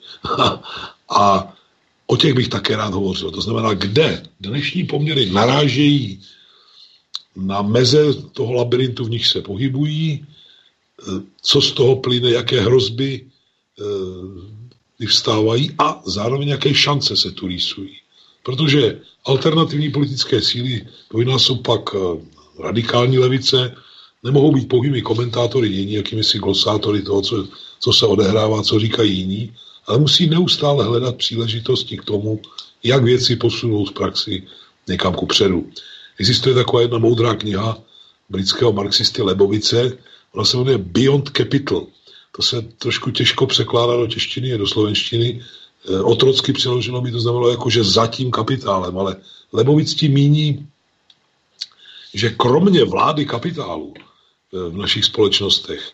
Je tu ještě spousta dalších, řekl bych, faktorů, které vždycky na povahu vlády kapitálu nějakým způsobem mají vliv, modifikují, eh, omezují v čemsi a tak dále. A to je přeci naše role. Takže to bych viděl jako třetí a možná ze všeho nejdůležitější rozměr toho, o čem bychom mohli eh, v těch besedách pravidelných, jak jsem pochopil, diskutovat. Jsem potěšen tím, že jste mě vyzvali jako jednoho z pravidelných účastníků. Budu velice rád se těchto besed účastnit a nebudu v tuhle chvíli zdržovat. Natáhli jsme čas, možná, že se mě chci, spíš chcete zeptat na něco vy. Já bych viděl rámcově, rámcově bych viděl to hřiště, na které bychom se mohli pohybovat zhruba v těchto třech dimenzích. Pán doktor Skala, ja budem mať na vás jednu takú pomerne náročnú otázku, ako sa hovorí na telo. Mohli by ste našim poslucháčom zrozumiteľným spôsobom, tak aby ste nastínili cestu, na ktorej ani ten najhlúpejší nezablúdi, vysvetliť, čo vy vlastne myslíte pod tým pojmom restart. Mm-hmm. A, lebo ohľadom toho restartu tak sa vedie nielen v komunistickej strane KSČM, myslím v Českej republike, ale aj na Slovensku, a v celom ľavicovom spektre e, veľmi taká ošemetná politika, že o čo to tam vlastne ide. Niektoré hlasy hovoria o tom, a to budete možno prekvapení, že komunistom nejde vôbec o nejakú systémovú zmenu, ale potrebujú sa uh, tie bolševické prasce vymeniť pri Bálovoch a momentálne je to rekonkvista sejfu, čiže znovu dobitie stranickej pokladne. Musíte sa toto dementovať, lebo takto to mnohí vidia. Děkuji za... Tak to má být. Klaďme si provokativní otázky. Tak samozřejmě to šíří i někteří zavílí odpůrci restartu. šíří, protože já jsem svého druhu nějak, na to nevyzní hloupě, zosobněním toho, té iniciativy. A to proto, že jsem si dvakrát troufl si, se, si utkat se stávající předsedou komunistické strany Čecha Moravy na dvou sjezdech o post předsedy a víte, že jsem to prohrál o e, docela symbolický rozdíl. E, tak restart je pravým opakem. Restart je snahou o bych, to, abychom polili živou vodou emancipační potenciál skutečné levice. Aby přestala být pouhým glosátorem lejster padajících z panských stolů aby obnovila svoji programovou nezávislost, suverenitu, svůj tah na branku, svoji eh, chcete-li přetvářející roli čehosi, aby přestala být spolkem strejců a bafuňářů, kteří jsou uspokojeni tím, že sedí v nějakých parlamentních postech, které nejsou špatně placené, eh, jak si spolu rozhodují o, o všelijakých administrativních a jiných otázkách Připadají si, že dělají dějiny, ale žádné dějiny velké nedělají, protože tu agendu, to hřiště, tak si lajnuje někdo jiný. A to pochopitelně v řadách lidí, kteří jsou tradičními sympatizanty skutečné levice, vyvolává nemalé rozčarování. My chceme tento bludný kruh prolomit a chceme ho prolomit nikoli jenom jako na, jako jakási frakce či opozice uvnitř strany. Někteří, popravdě řečeno, budou upřímní, někteří z mých kolegů mají takový trošku zjednodušený názor, já s nimi vedu tichou válku. Ten názor, když ho zkrátím, budu citovat doslova, jednoho z nich říká, napřed si musíme udělat pořádek ve straně a pak můžeme teprve řešit něco jiného. Já říkám, ne chlapci, tak to není. S tím já nikdy nebudu souhlasit. My musíme eh, samozřejmě bojovat o mnohem radikálnější a řekl bych srozumitelnější, bojovnější, eh, modernější a tak dále politiku samotné komunistické strany, ale nemůžeme se uzavřít eh, do této, řekl bych, ulity. My musíme zároveň se pokoušet být v neustálém spojení s ostatními silami, které eh, v zásadě též jsou nespokojeny s tím, jak to běží tuší, že, že míříme do velmi nepěkných eh, pastí a, a rizik, jsou připraveni se nějak zasadit o to, aby, abychom do nich nešli slepě a pasivně, abychom v nich převzali jakousi iniciativu, zvláště pak, když se otevřou některá okna příležitosti. Čili ten restart, teď se trošku to je to zdlouhavé, pomalé, mě to mrzí, jsme naprosto jaksi amatérsky nikým neplacený amatérsky ve smyslu, nesnad, že bychom byli všichni úplní diletanti, ale nemá to žádné finanční zázemí, žádného sponzora, nebere tam nikdo výplatu za to a tak dále. Čili to trošku lidé chodí do práce, komplikuje to v čase i jinak tu, tu, tu práci, ale my se teď pokoušíme dát dohromady webovou stránku, která bude mít dvě součásti, řeknu to natvrdo. Pro veřejnost, otevřená každému, kdo v zásadě s námi sdílí alespoň některý z významnějších cílů, a pochopitelně bude to mít i rozměr vnitrostranický, ale ten bude tak, abychom nebyli napadeni, že stranu poškozujeme nějakými polemikami. Ten bude uzavřen, ten bude na registraci prostě pro členy strany. To si myslím, že je legitimní, normální a každý soudný člověk to, to pochopí. Čili v kostce zhruba takto chci vás ujistit, vás posluchače, že opravdu nejde o boj o stranickou kasu a nic na ten způsob. My se bez ní obejdeme, když, když bude nejhůř bez, bez jakýchkoliv prostředků, nějak to dáme dohromady. E, jde naopak o to, aby, aby lidé přestali vnímat radikální levici jako, e, řekl bych, součást establishmentu, jak to jízlivě píší někteří pravicoví novináři, a aby, aby znovu chápali jako alternativu, jako sílu, která chce být iniciativní a už se asi opakují. Čili to je pravý smysl restartu. Pán doktor Skála, ešte sa vás pýtam na jednu dosť dôležitú vec. pred vami vaša predreč, predrečnička pani doktorka Vítova sa vyjadrila v tom zmysle, že komunisti nemajú v programe jasné vystúpenie z NATO a už vonkoncom nie vystúpenie z Európskej únie. Ak vy budete v tom restarte sa snažiť o nejakú obnovu toho ľavicového komunistického myslenia, tak e, to bude zamerané aj na e, nejaký e, Čech exit alebo vystúpenie z NATO alebo dokonca tvrdý postoj voči juvenilnej justícii alebo gender ideológii a tak ďalej, lebo komunistická strana, poviem to možno, že politicky nekorektne, sa zhovedila napríklad tým, že z ČSSD a po prípade aj ZANO, tak hlasovala za rôzne tie LGBTI zákony, zaregistrované partnerstvo, alebo dokonca za to, aby e, skrátka títo homosexuáli a neviem akí aberanti, tak e, dostali e, deti do výchovy a tak ďalej. Takže dobre by bolo našim poslucháčom povedať úplne na rovinu. Ano to hnutie okolo vás sa bude stávať do týchto pozícií ako? Vaše jasné stanovisko, prosím. Naprosto jednoznačně. Začnu tím, co jste říkal na konci. Ano, i mně je stydno, jestliže se jménem komunistické strany Čecha Moravy vyjadřuje souhlas například s istambulskou úmluvou. To je, víte, je, to je skandální eh, epizoda, kdy jakási biskupská konference se do katolických biskupů se dokonce obrátila jakýmsi protestním listem k poslancům KSČM a žádá je, aby revidovali postoj k istambulské umluvě.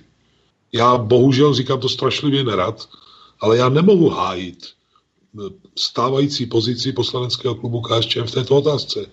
Buď toto nečetli pořádně kolegové, tu istambulskou úmluvu, a podlehli svodům sladkých slovíček, jimiž je jaksi přeplněna ta istambulská umluva a zapomněli, že ďábel je ukryt v detailu. A kdo si přečte tu umluvu pořádně, tak pochopitelně narazí na celou řadu rizik a nebudu zdržovat, jaký jestli chcete, můžeme se o nich prostě bavit. A je mi stydno, že například Institut Václava Klauze zveřejnil brilantní analýzu e, istambulské úmluvy podepsanou e, mužem, který se jmenuje, jestli se nemýlím, Břicháček, v životě jsem ho předtím nikde od něj nic nečetl a jsem velmi potěšen, že jsem poznal člověka takových analytických prostě potencí, protože v této konkrétní otázce já bych to, co on napsal, v podstatě podepsal. Půjdu k dalším příkladům. Říkáte NATO a Evropská unie. Takhle ještě k těm jaksi, sexuálním orientacím a podobně. Eh, my jsme přeci země, speciálně tedy Česká republika a myslím si, že Slovensko pochopitelně, zejména v posledních, já nevím, půl století minimálně eh, a déle, velmi liberální ve vztahu k individuálnímu rozhodnutí člověka, jakým pohlavním životem má žít. Československo bylo první zemí Evropy, která zrušila trestní postih homosexuality a ponechala tuto otázku jaksi soukromé volbě e, lidí. Já osobně neskrývám, že mě muži, kteří eh, jsou této jaksi, sexuální orientace, že, mě, že je mi to protivné jako chlapovi. Ale nebudu je nikde za to skandalizovat a já nevím, napadat, nic na ten způsob, je to osobní vola, za jedné podmínky, že to zůstane jejich soukromou záležitostí, že, že nebudou eh, vytvářet dojem a zdání, že jsou cosi lepšího než my, kterým se líbí holky a žijeme tímto jaksi většinově, většinovým způsobem života a nebudou dělat ostentativní veřejné akce, kde předstírají, že jim kdo si ubližuje, natož, aby se domáhali naprosto rovnoceného postavení ve vztahu k výchově dětí. Já si, promiňte, není ještě 22. hodina, ale já to uvedu slovy, která snad mohou být použita už teď. Zkuste si představit, každému malému dítěti se někdy stalo, že vstoupil do, do ložnice svých rodičů a tam zrovna probíhaly jaksi sexuální radovánky. To dítě to, to, to, to nějak zaspí a tak dále a protože eh, se jedná o vztah mezi mužem a ženou, tak to zpravidla nějak tak přejde a, a některá ho to psychicky nezraní. A zkuste si představit, že přijde ma, malý capar do ložnice, se vkrade, ne, ne, jaksi neslyšně, protože se probudil a tam budou eh, jaksi páchat, co já vím, morální sex dva muži, nebo ještě dokonce jiný sex, tak eh, já se omlouvám, snad se na mě nikdo ne, ne, nebude moc zlobit, ale to přeci to dítě může psychicky velmi zranit a mohl bych uvádět další ty. Čili v tom s vámi naprosto souhlasím. A pokud jde o, pokud jde o takové klíčové otázky, jako je vztah k NATO a Evropské unii, tak pochopitelně eh, skutečně radikální levice nemůže jakkoliv se smizovat s faktem, že jsme účastníky agresivního paktu, který vede války v rozporu s mezinárodním právem, vyvražďuje tisíce lidí, pustoší celé regiony a ještě to vydává za eh, jaksi ochranu lidských práv a, a komentuje to jinými prostě sladkobolnými keci. Eh, nemáme zatím sílu eh, jak si dospět k tomu, aby Česká republika vystoupila z NATO, ale musíme přeci neustále konfrontovat eh, tuto politiku jasnou argumentací, poukazovat na to, že je v rozporu s humanismem, lidskými právy, demokracií a tak dále a tak, mezi, a tak dále. A že využijeme každé příležitosti alespoň k omezení, řekl bych, tohoto angažmá České republiky. Eh, a pokud je o Evropskou unii, tak je to podobné. Ano, Evropská unie, komunisté přeci musí nazývat věci pravým jménem, ne, ne, ne, ne, nekonejšit lidi nějakými iluzemi. Evropská unie je pokračováním těch integračních, řekl bych, struktur, které byly založeny na sklonku 40. a počátkem 50. let za přímé asistence zvláštních služeb Spojených států jako prodloužená ruka americké politiky v, v, v Evropě, v západní Evropě tehdy. Asistovali u toho i Donovan, i Dales, oba nejvyšší šéfové eh, jaksi, tajné služby. A e, každý ví, a píše se to i v knihách, které vycházejí v češtině některé, že například, když se někdo má stát předsedou e, Evropské rady, či předsedou Evropské komise, no takže se o tom rozhoduje v seskupeních, jako je Bilderberský klub, což není žádný demokratický proces a že ve finále tam hraje velký bratr také hlavní roli, první housle. Toto skrývat nemůžeme. Ano, my nejsme z to zatím dosáhnout toho, abychom si zaujali neutrální pozici. Ano, případné vystoupení, pokud by se mohlo podařit z Evropské unie, by mělo i řadu jaksi, eh, problematických důsledků, protože bychom za to byli pochopitelně velmi trestáni, mnohem víc než eh, Eh, dneska prostě to dopadá, připustme, na hlavu velké, no, na, na adresu Velké Británie. Nicméně jasné stanovisko, čí to je se skupení, kdo tam vládne, že to nejsou jenom nějací nevolení úředníci, ale že ty nevolené úředníky nominují globální korporátní elity, především americké a tak dále. To přeci musí od nás znít neustále. A musíme se tvrdě bránit všemu, čím politika Evropské unie poškozuje národní zájmy České republiky a zájmy dolních deseti milionů. Mluvím asi příliš dlouho, ale rád bych byl, aby v tomto bylo e, mezi námi jasno. My nehodláme nic kašulírovat a v rámci, náš dlouhodobý cíl je jasný a v rámci momentálních mocenských poměrů se budeme pokoušet stanovovat takové cíle, které by mohly relativně být i alespoň z části průchodné. Ďakujem vám veľmi pekne, pán doktor Skála. Máme ďalšieho hostia, Romana Ruhiga, pripraveného na Skype. Roman, počujeme sa? Príjemný podvečer prajem všetkým poslucháčom Slobodného vysielača. Ďakujem ti veľmi pekne. Teraz si zahráme krátku pesničku, nejakú trojminútovú a potom sa ty predstavíš s tým, ako si vlastne predstavuješ politické rozhovory s Romanom Ruhigom. Neviem, zrejme si nepočul našich e, hostí, tvojich predrečníkov, ale e, myslím, že to zvládneme. Takže Jirko, ideme si dať pesničku a potom bude pokračovať pán magister Roman Ruhik. Ano, mám připraveno 2.55. Dospievala Sandra Laver alebo Sandra Kretu, potom ako sa vydala zo skupiny Arabesky. A my pokračujeme ďalej, lebo toto nie je horúčka sobotnejšej noci, ale politické rozhovory, teraz najnovšie s Romanom Ruhigom. Roman, pre poslucháčov Českého svobodného vysielače si dosť neznáma osobnosť. Dobre by bolo, keby si povedal pár slov o sebe a potom úplne plynule môžeš nadviazať na našich predrečníkov ohľadom toho, o čom by si ty chcel konkrétne hovoriť v politických rozhovoroch s Romanom Ruigom. Nech sa páči, má slovo. Vyštudoval som energetiku, vyštudoval som právo druhého stupňa, mám viacej certifikátov v rôznych oblastiach hospodárskych, ako je banské inžinierstvo, či medzinárodná vnútroštátna doprava, alebo bezpečnostné služby. O, takže prešiel som si životom v tom, že viem, čo to je bezpečnosť, viem, čo to je doprava, viem, čo je to právo, viem, čo je to energetika, viem, čo je to ekonomika a na základe toho dnes môžem po svojich skúsenostiach 48 rokov, teda v súčasnosti mám 48 rokov, takže od roku 1990 môžem povedať, že 28 rokov skúsenosti a praxe v živote pri zamestnávaní ľudí, ako aj výkonov ekonomickej činnosti hospodárskej v jednotlivých podnikateľských sektoroch.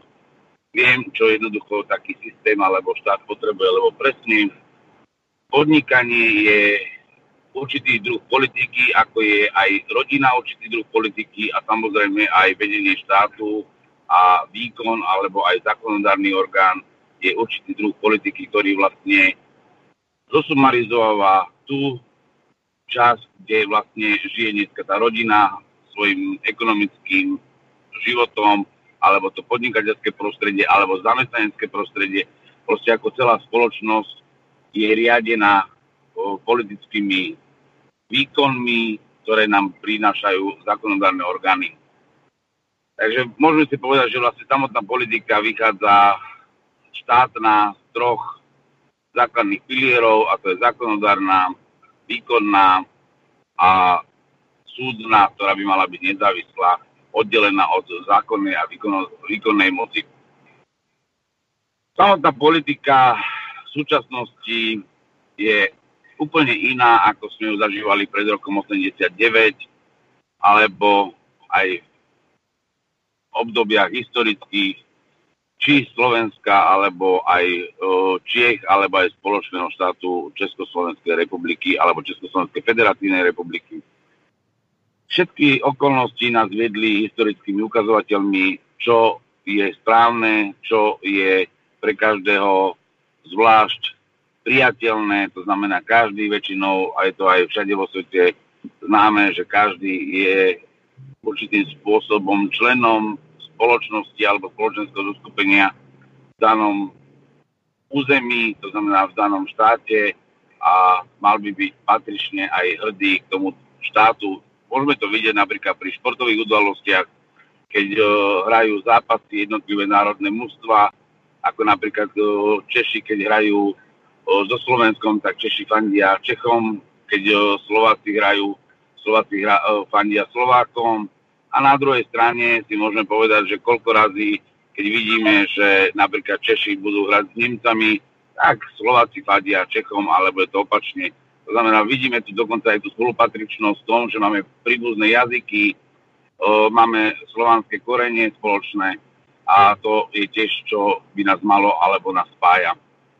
Takže tu je veľa vecí, ktoré nás spája, ktoré môžeme hovoriť už trošku o globálnej politike, kde vlastne sú jednotlivé národy alebo štáty, ktoré môžu vzájomne spolupracovať na hospodárskej úrovni, politickej úrovni, kultúrnej úrovni, športovej a iných e, oblastiach. A to sú veľmi dôležité faktory, kde vlastne by mal ten svet aj sa spájať. To znamená, vždy by mal byť tam to spojenie také, kde vlastne hľadáme spoločné znaky.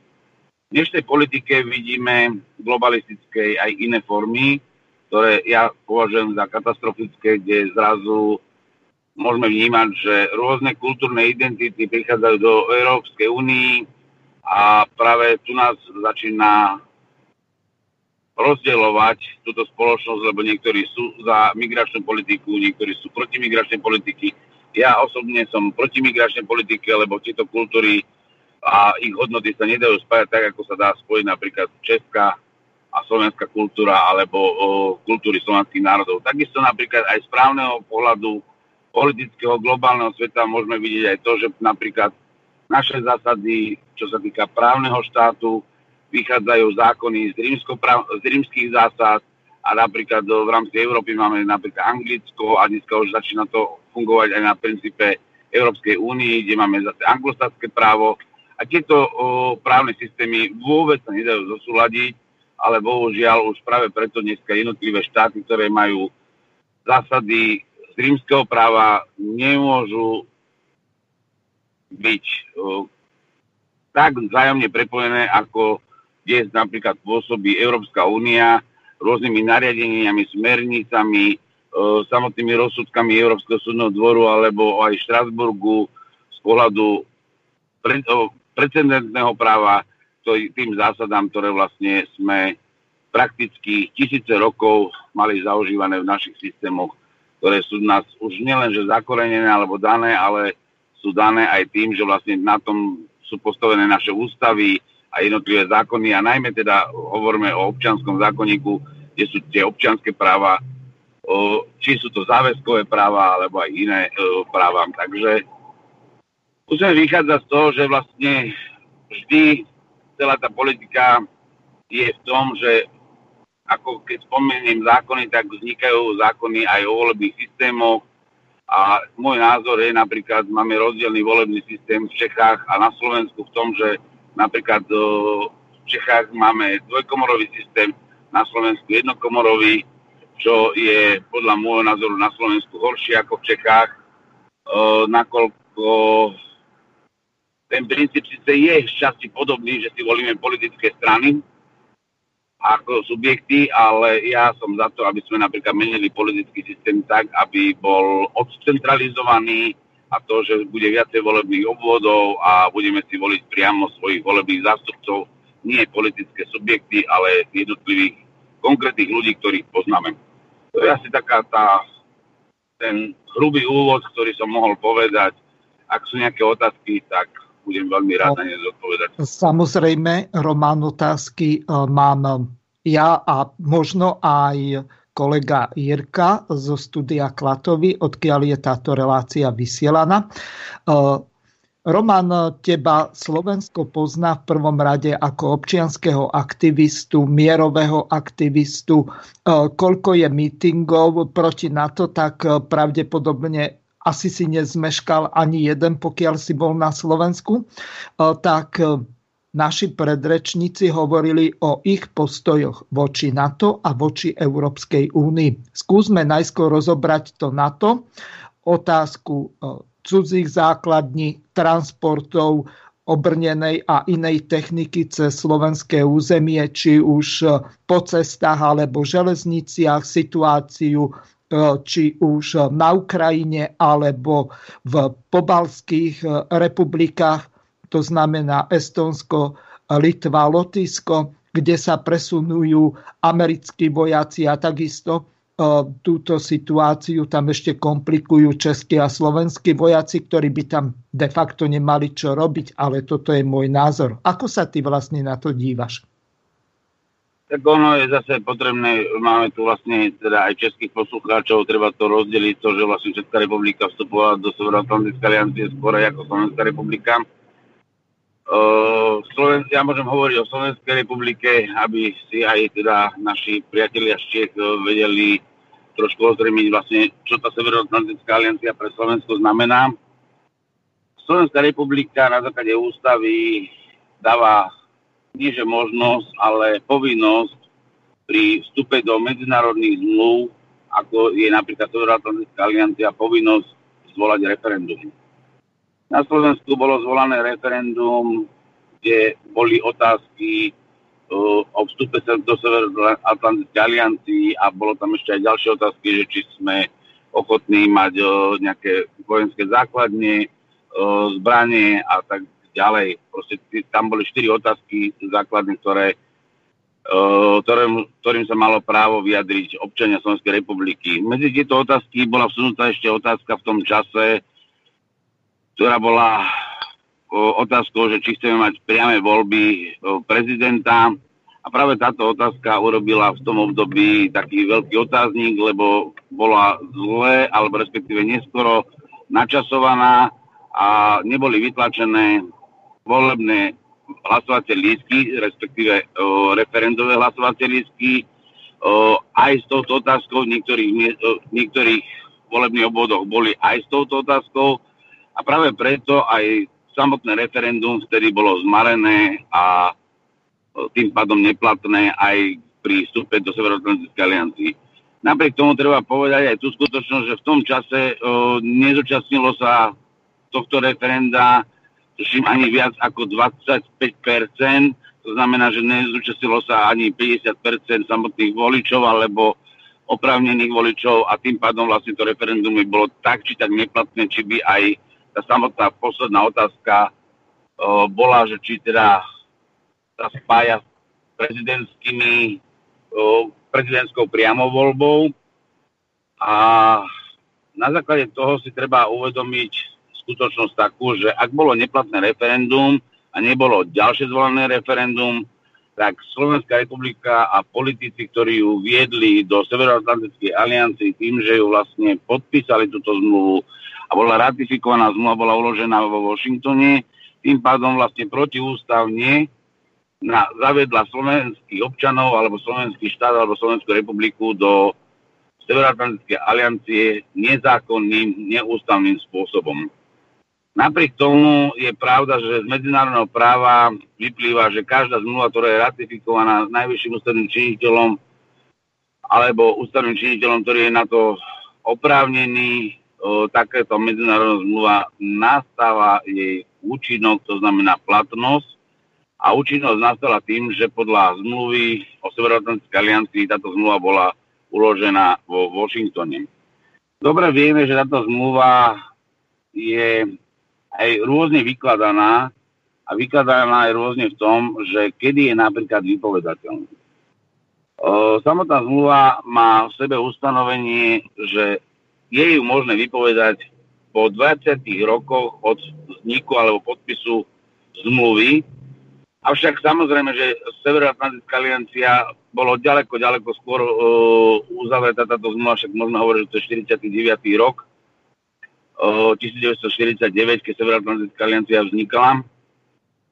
A 20 rokov by bolo v roku 1969, ale vždy z právneho hľadiska samotná vypovedná lehota je vtedy, keď sa prejaví vôľa aj k prístupeniu, to znamená musí poznať uh, obsah tej zmluvy, to znamená pre Slovenskú republiku je vypovedateľná od roku 2004, kedy bola teda samotná zmluva platná a účinná.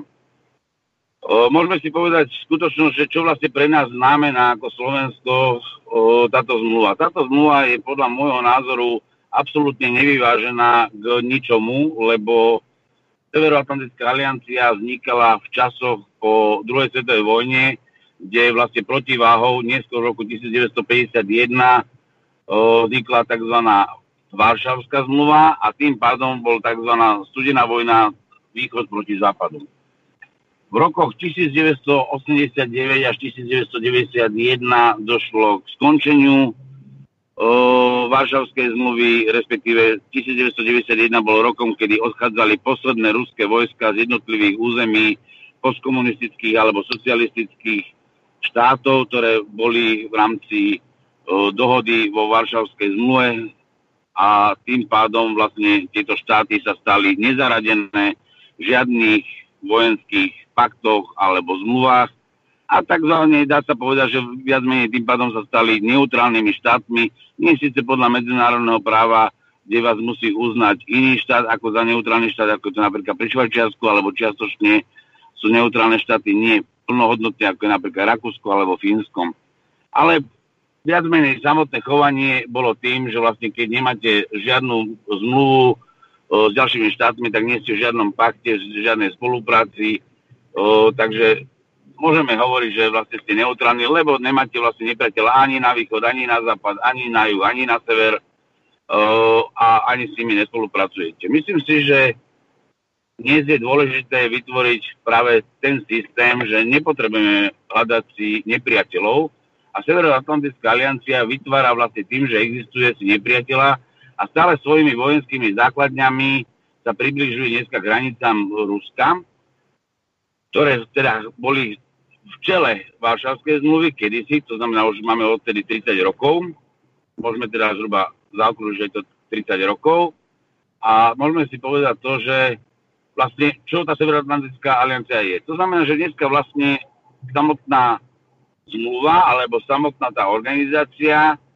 je skorej ekonomickým biznisom na jednej strane. To znamená, že všetky štáty, ktoré sú súčasťou tejto zmluvy, sú povinné prispievať 2% HDP a dokonca na posledných v tomto roku o, pred, o, výkonných predstavení, kde sa zúčastnil aj Trump, žiadal v Nemecku, aby sa o, príspevok na HDP dokonca zvyšil až na 5%, kde dokonca Nemci aj tomu dodávali príslu. A napríklad slovenský štát e, do minulého roka platil 1% a dal prísľub, že teda dorovná to na 2% a do budúcnosti predpokladám, že asi bude tlak, aby ste prikladali viacej. E, tým, keď som povedal, že to je ekonomický biznis, je vidieť napríklad dnes e, na Slovensku, kde Slovenská republika nakúpila 14 stíhačiek za 1,6 miliardy eur, čo je absurdné, ktoré nám majú dodať v roku 2022. A je vidno, že vlastne sa vytvárali nejaký biznis pre americké korporácie alebo korporácie, ktoré fungujú v zbrojárskom priemysle. Bolo by logické, keby asi Severoatlantická aliancia zanikla a zrazu by mal byť mier na planete, lebo nemali by sme nepriateľov, asi by zbrojárenské koncerny zanikli a je to jeden z najväčších biznisov po biznise s liekmi. Takže preto vlastne vzniká tu skôr taký ekonomický nátlak na to, aby vlastne ten zbrojársky priemysel fungoval a musíme si uvedomiť, že práve Severoatlantická aliancia je zase ďalším páchateľom toho, aby vlastne tie zbranie mali aj obnovu a aj sa niečo míňalo, tak sa vytvárajú práve Severoatlantickou alianciou rôzne misie alebo rôzne uh, cvičenia, kde sa má používať teda vojenská technika a môžeme hovoriť o tých misiách v, tom forme, v tej forme, že Severoatlantickú alianciu je veľmi často vidieť práve na Strednom východe, kde sa snaží, povedzme si, ovplyvniť vojensky jednotlivé, jednotlivú funkčnosť samotných autonómnych alebo národných štátov, ktoré v Strednej Ázii alebo áno, v Strednej Ázii vlastne fungujú. To znamená, či to bol Irak, Irán a všetko môžeme vidieť napríklad už keď začínala všeobecne vojna, napríklad takzvaná ochrana Kuwaitu v roku 1990, ak sa dobre nemýlim. Neskôr to bolo vlastne proti Iraku, práve spojené s Kuwaitom, potom to bolo proti Líbii, dneska je to proti Sýrii, takže vidíme, že vlastne tá Severoatlantická aliancia sa zneužíva už dokonca na samotný tlak, ktorý má zdemokratizovať štáty, kde majú vyslovene pravdepodobne, môžeme povedať, demokraticky zvolených svojich zástupcov za svojich uh, buď prezidentov alebo vládu. Ja si myslím, že napríklad v Sýrii nemôže byť problém a konflikt v tom, či uh, je zvolený svojim národom a či ten národ dnes je za Assadom. Vidíme tam, že ten konflikt a podpora toho konfliktu bola dá sa povedať, vytvorením islamského štátu a tiež je to len imaginárny štát, lebo on ten štát v skutočnosti neexistuje, ale proste sa vytvorili len medzi sebou nepriatelia, aby mohol ten zbrojársky priemysel niekde dodávať zbranie. Takže to je asi zhruba, zhruba ten prvý pohľad na tú Severoatlantickú alianciu.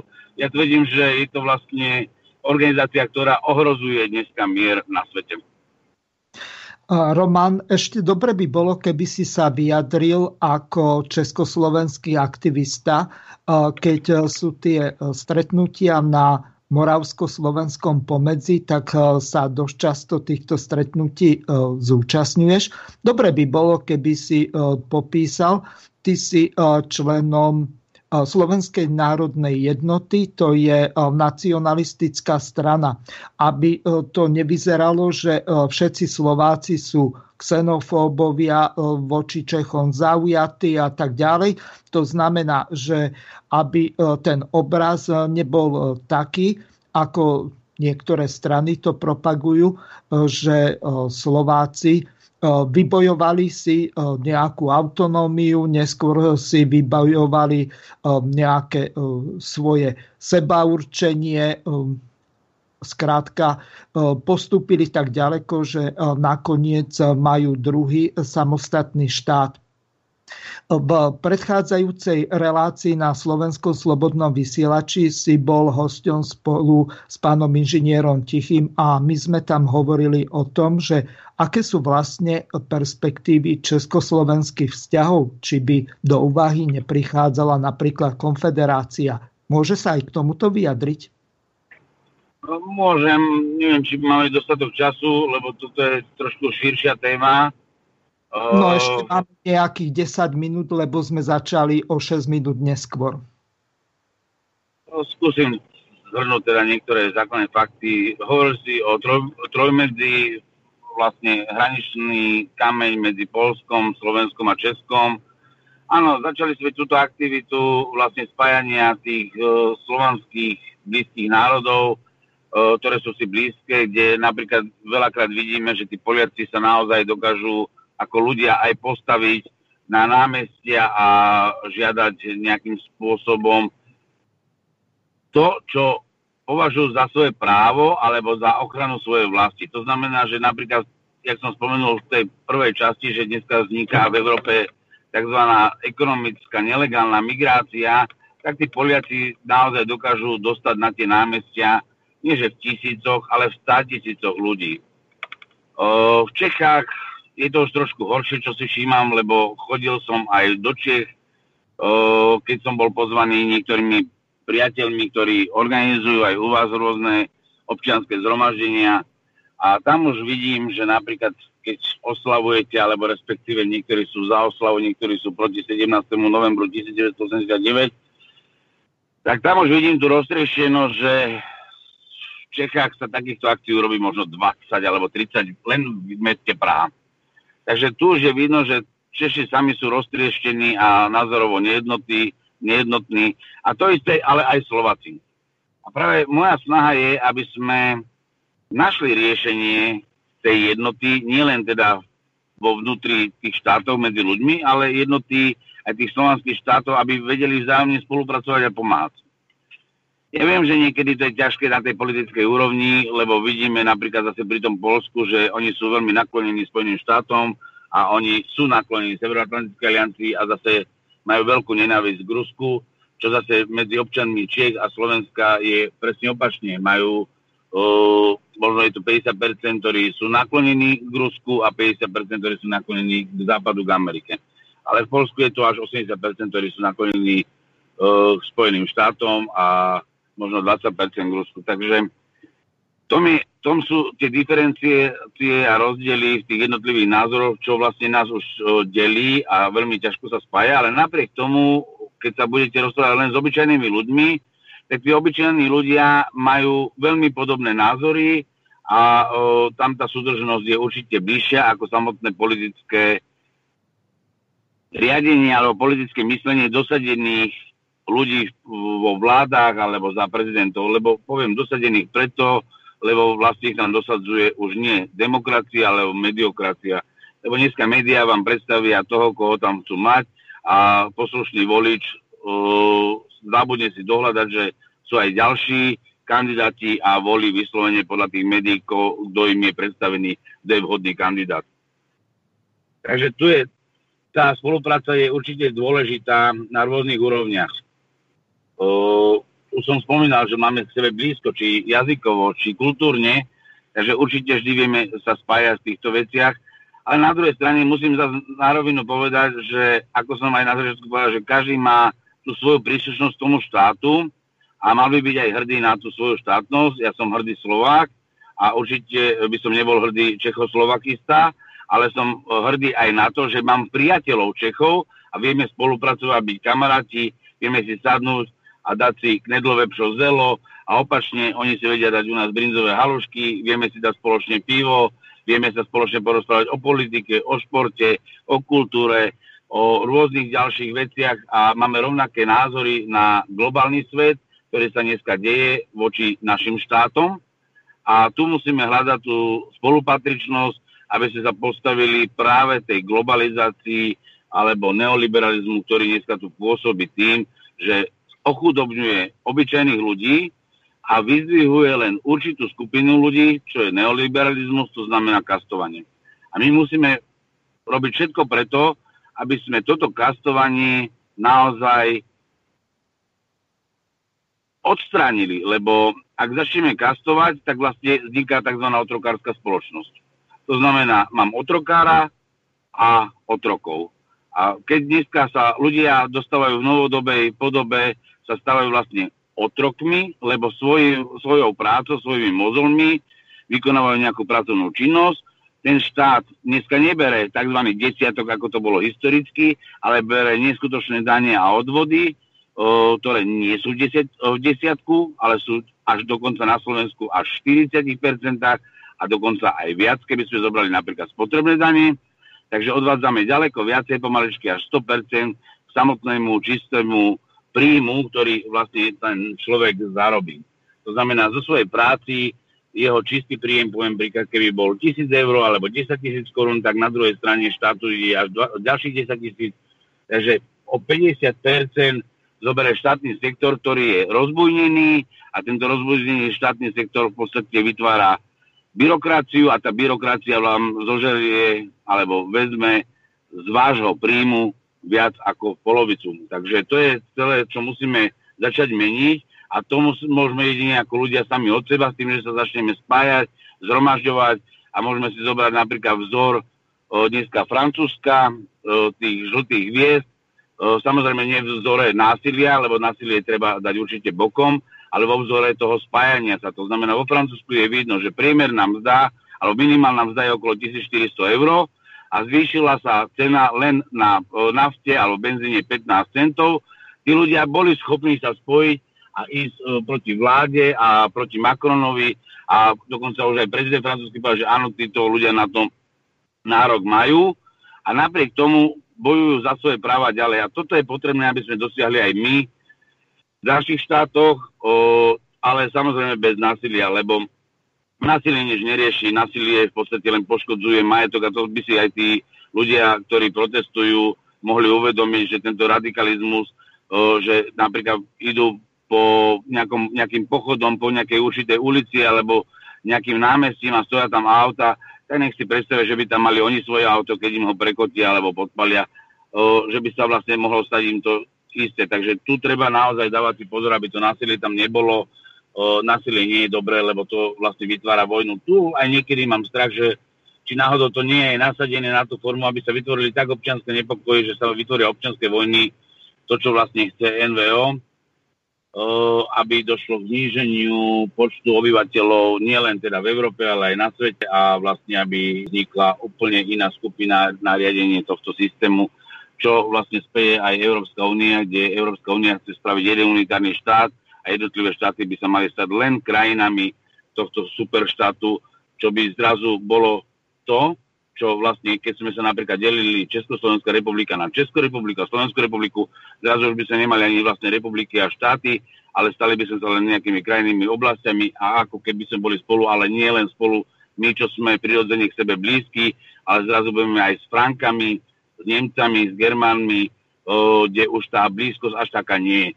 A máme tie skúsenosti, dá sa povedať historické, že v niektorých veciach sme si blízki, možno aj s Nemcami, ale nie vo všetkom. Určite Češi a Slováci, Chorváti, Slovinci, Bulhári majú k sebe bližšie ako povedzme si, že by sa mali bližšie k Francúzom alebo Španielom. Roman, veľmi pekne ti ďakujem. Čas tejto relácie sa naklonil ku záveru, takže ďakujem poslucháčom za pozornosť a s vami sa lúčia Miroslav Hazucha, Jirko zo studia Klatovi, Roman Michelko, Roman Ruhik, pán doktor Skála a pevne verím, že aj pani doktorka Vítova nás e, počúva teraz, lebo už e, bude nasledovať jej relácia. Takže s vami sa lúčim a ďakujem vám za veľmi zaujímavé rozprávanie a teším sa na politické rozhovory s našimi českými a slovenskými osobnostiami. Do počutia. Takže jste vyslechli úvodní představení a já bych jenom podotknul, abyste sledovali oba kalendáře na svobodném vysílači CS. Ten druhý je pod tím a sledujte čtvrtky programu napsány politické rozhovory s. Takže tímto se loučím a rozloučím se s vámi mega luxusním jinglem.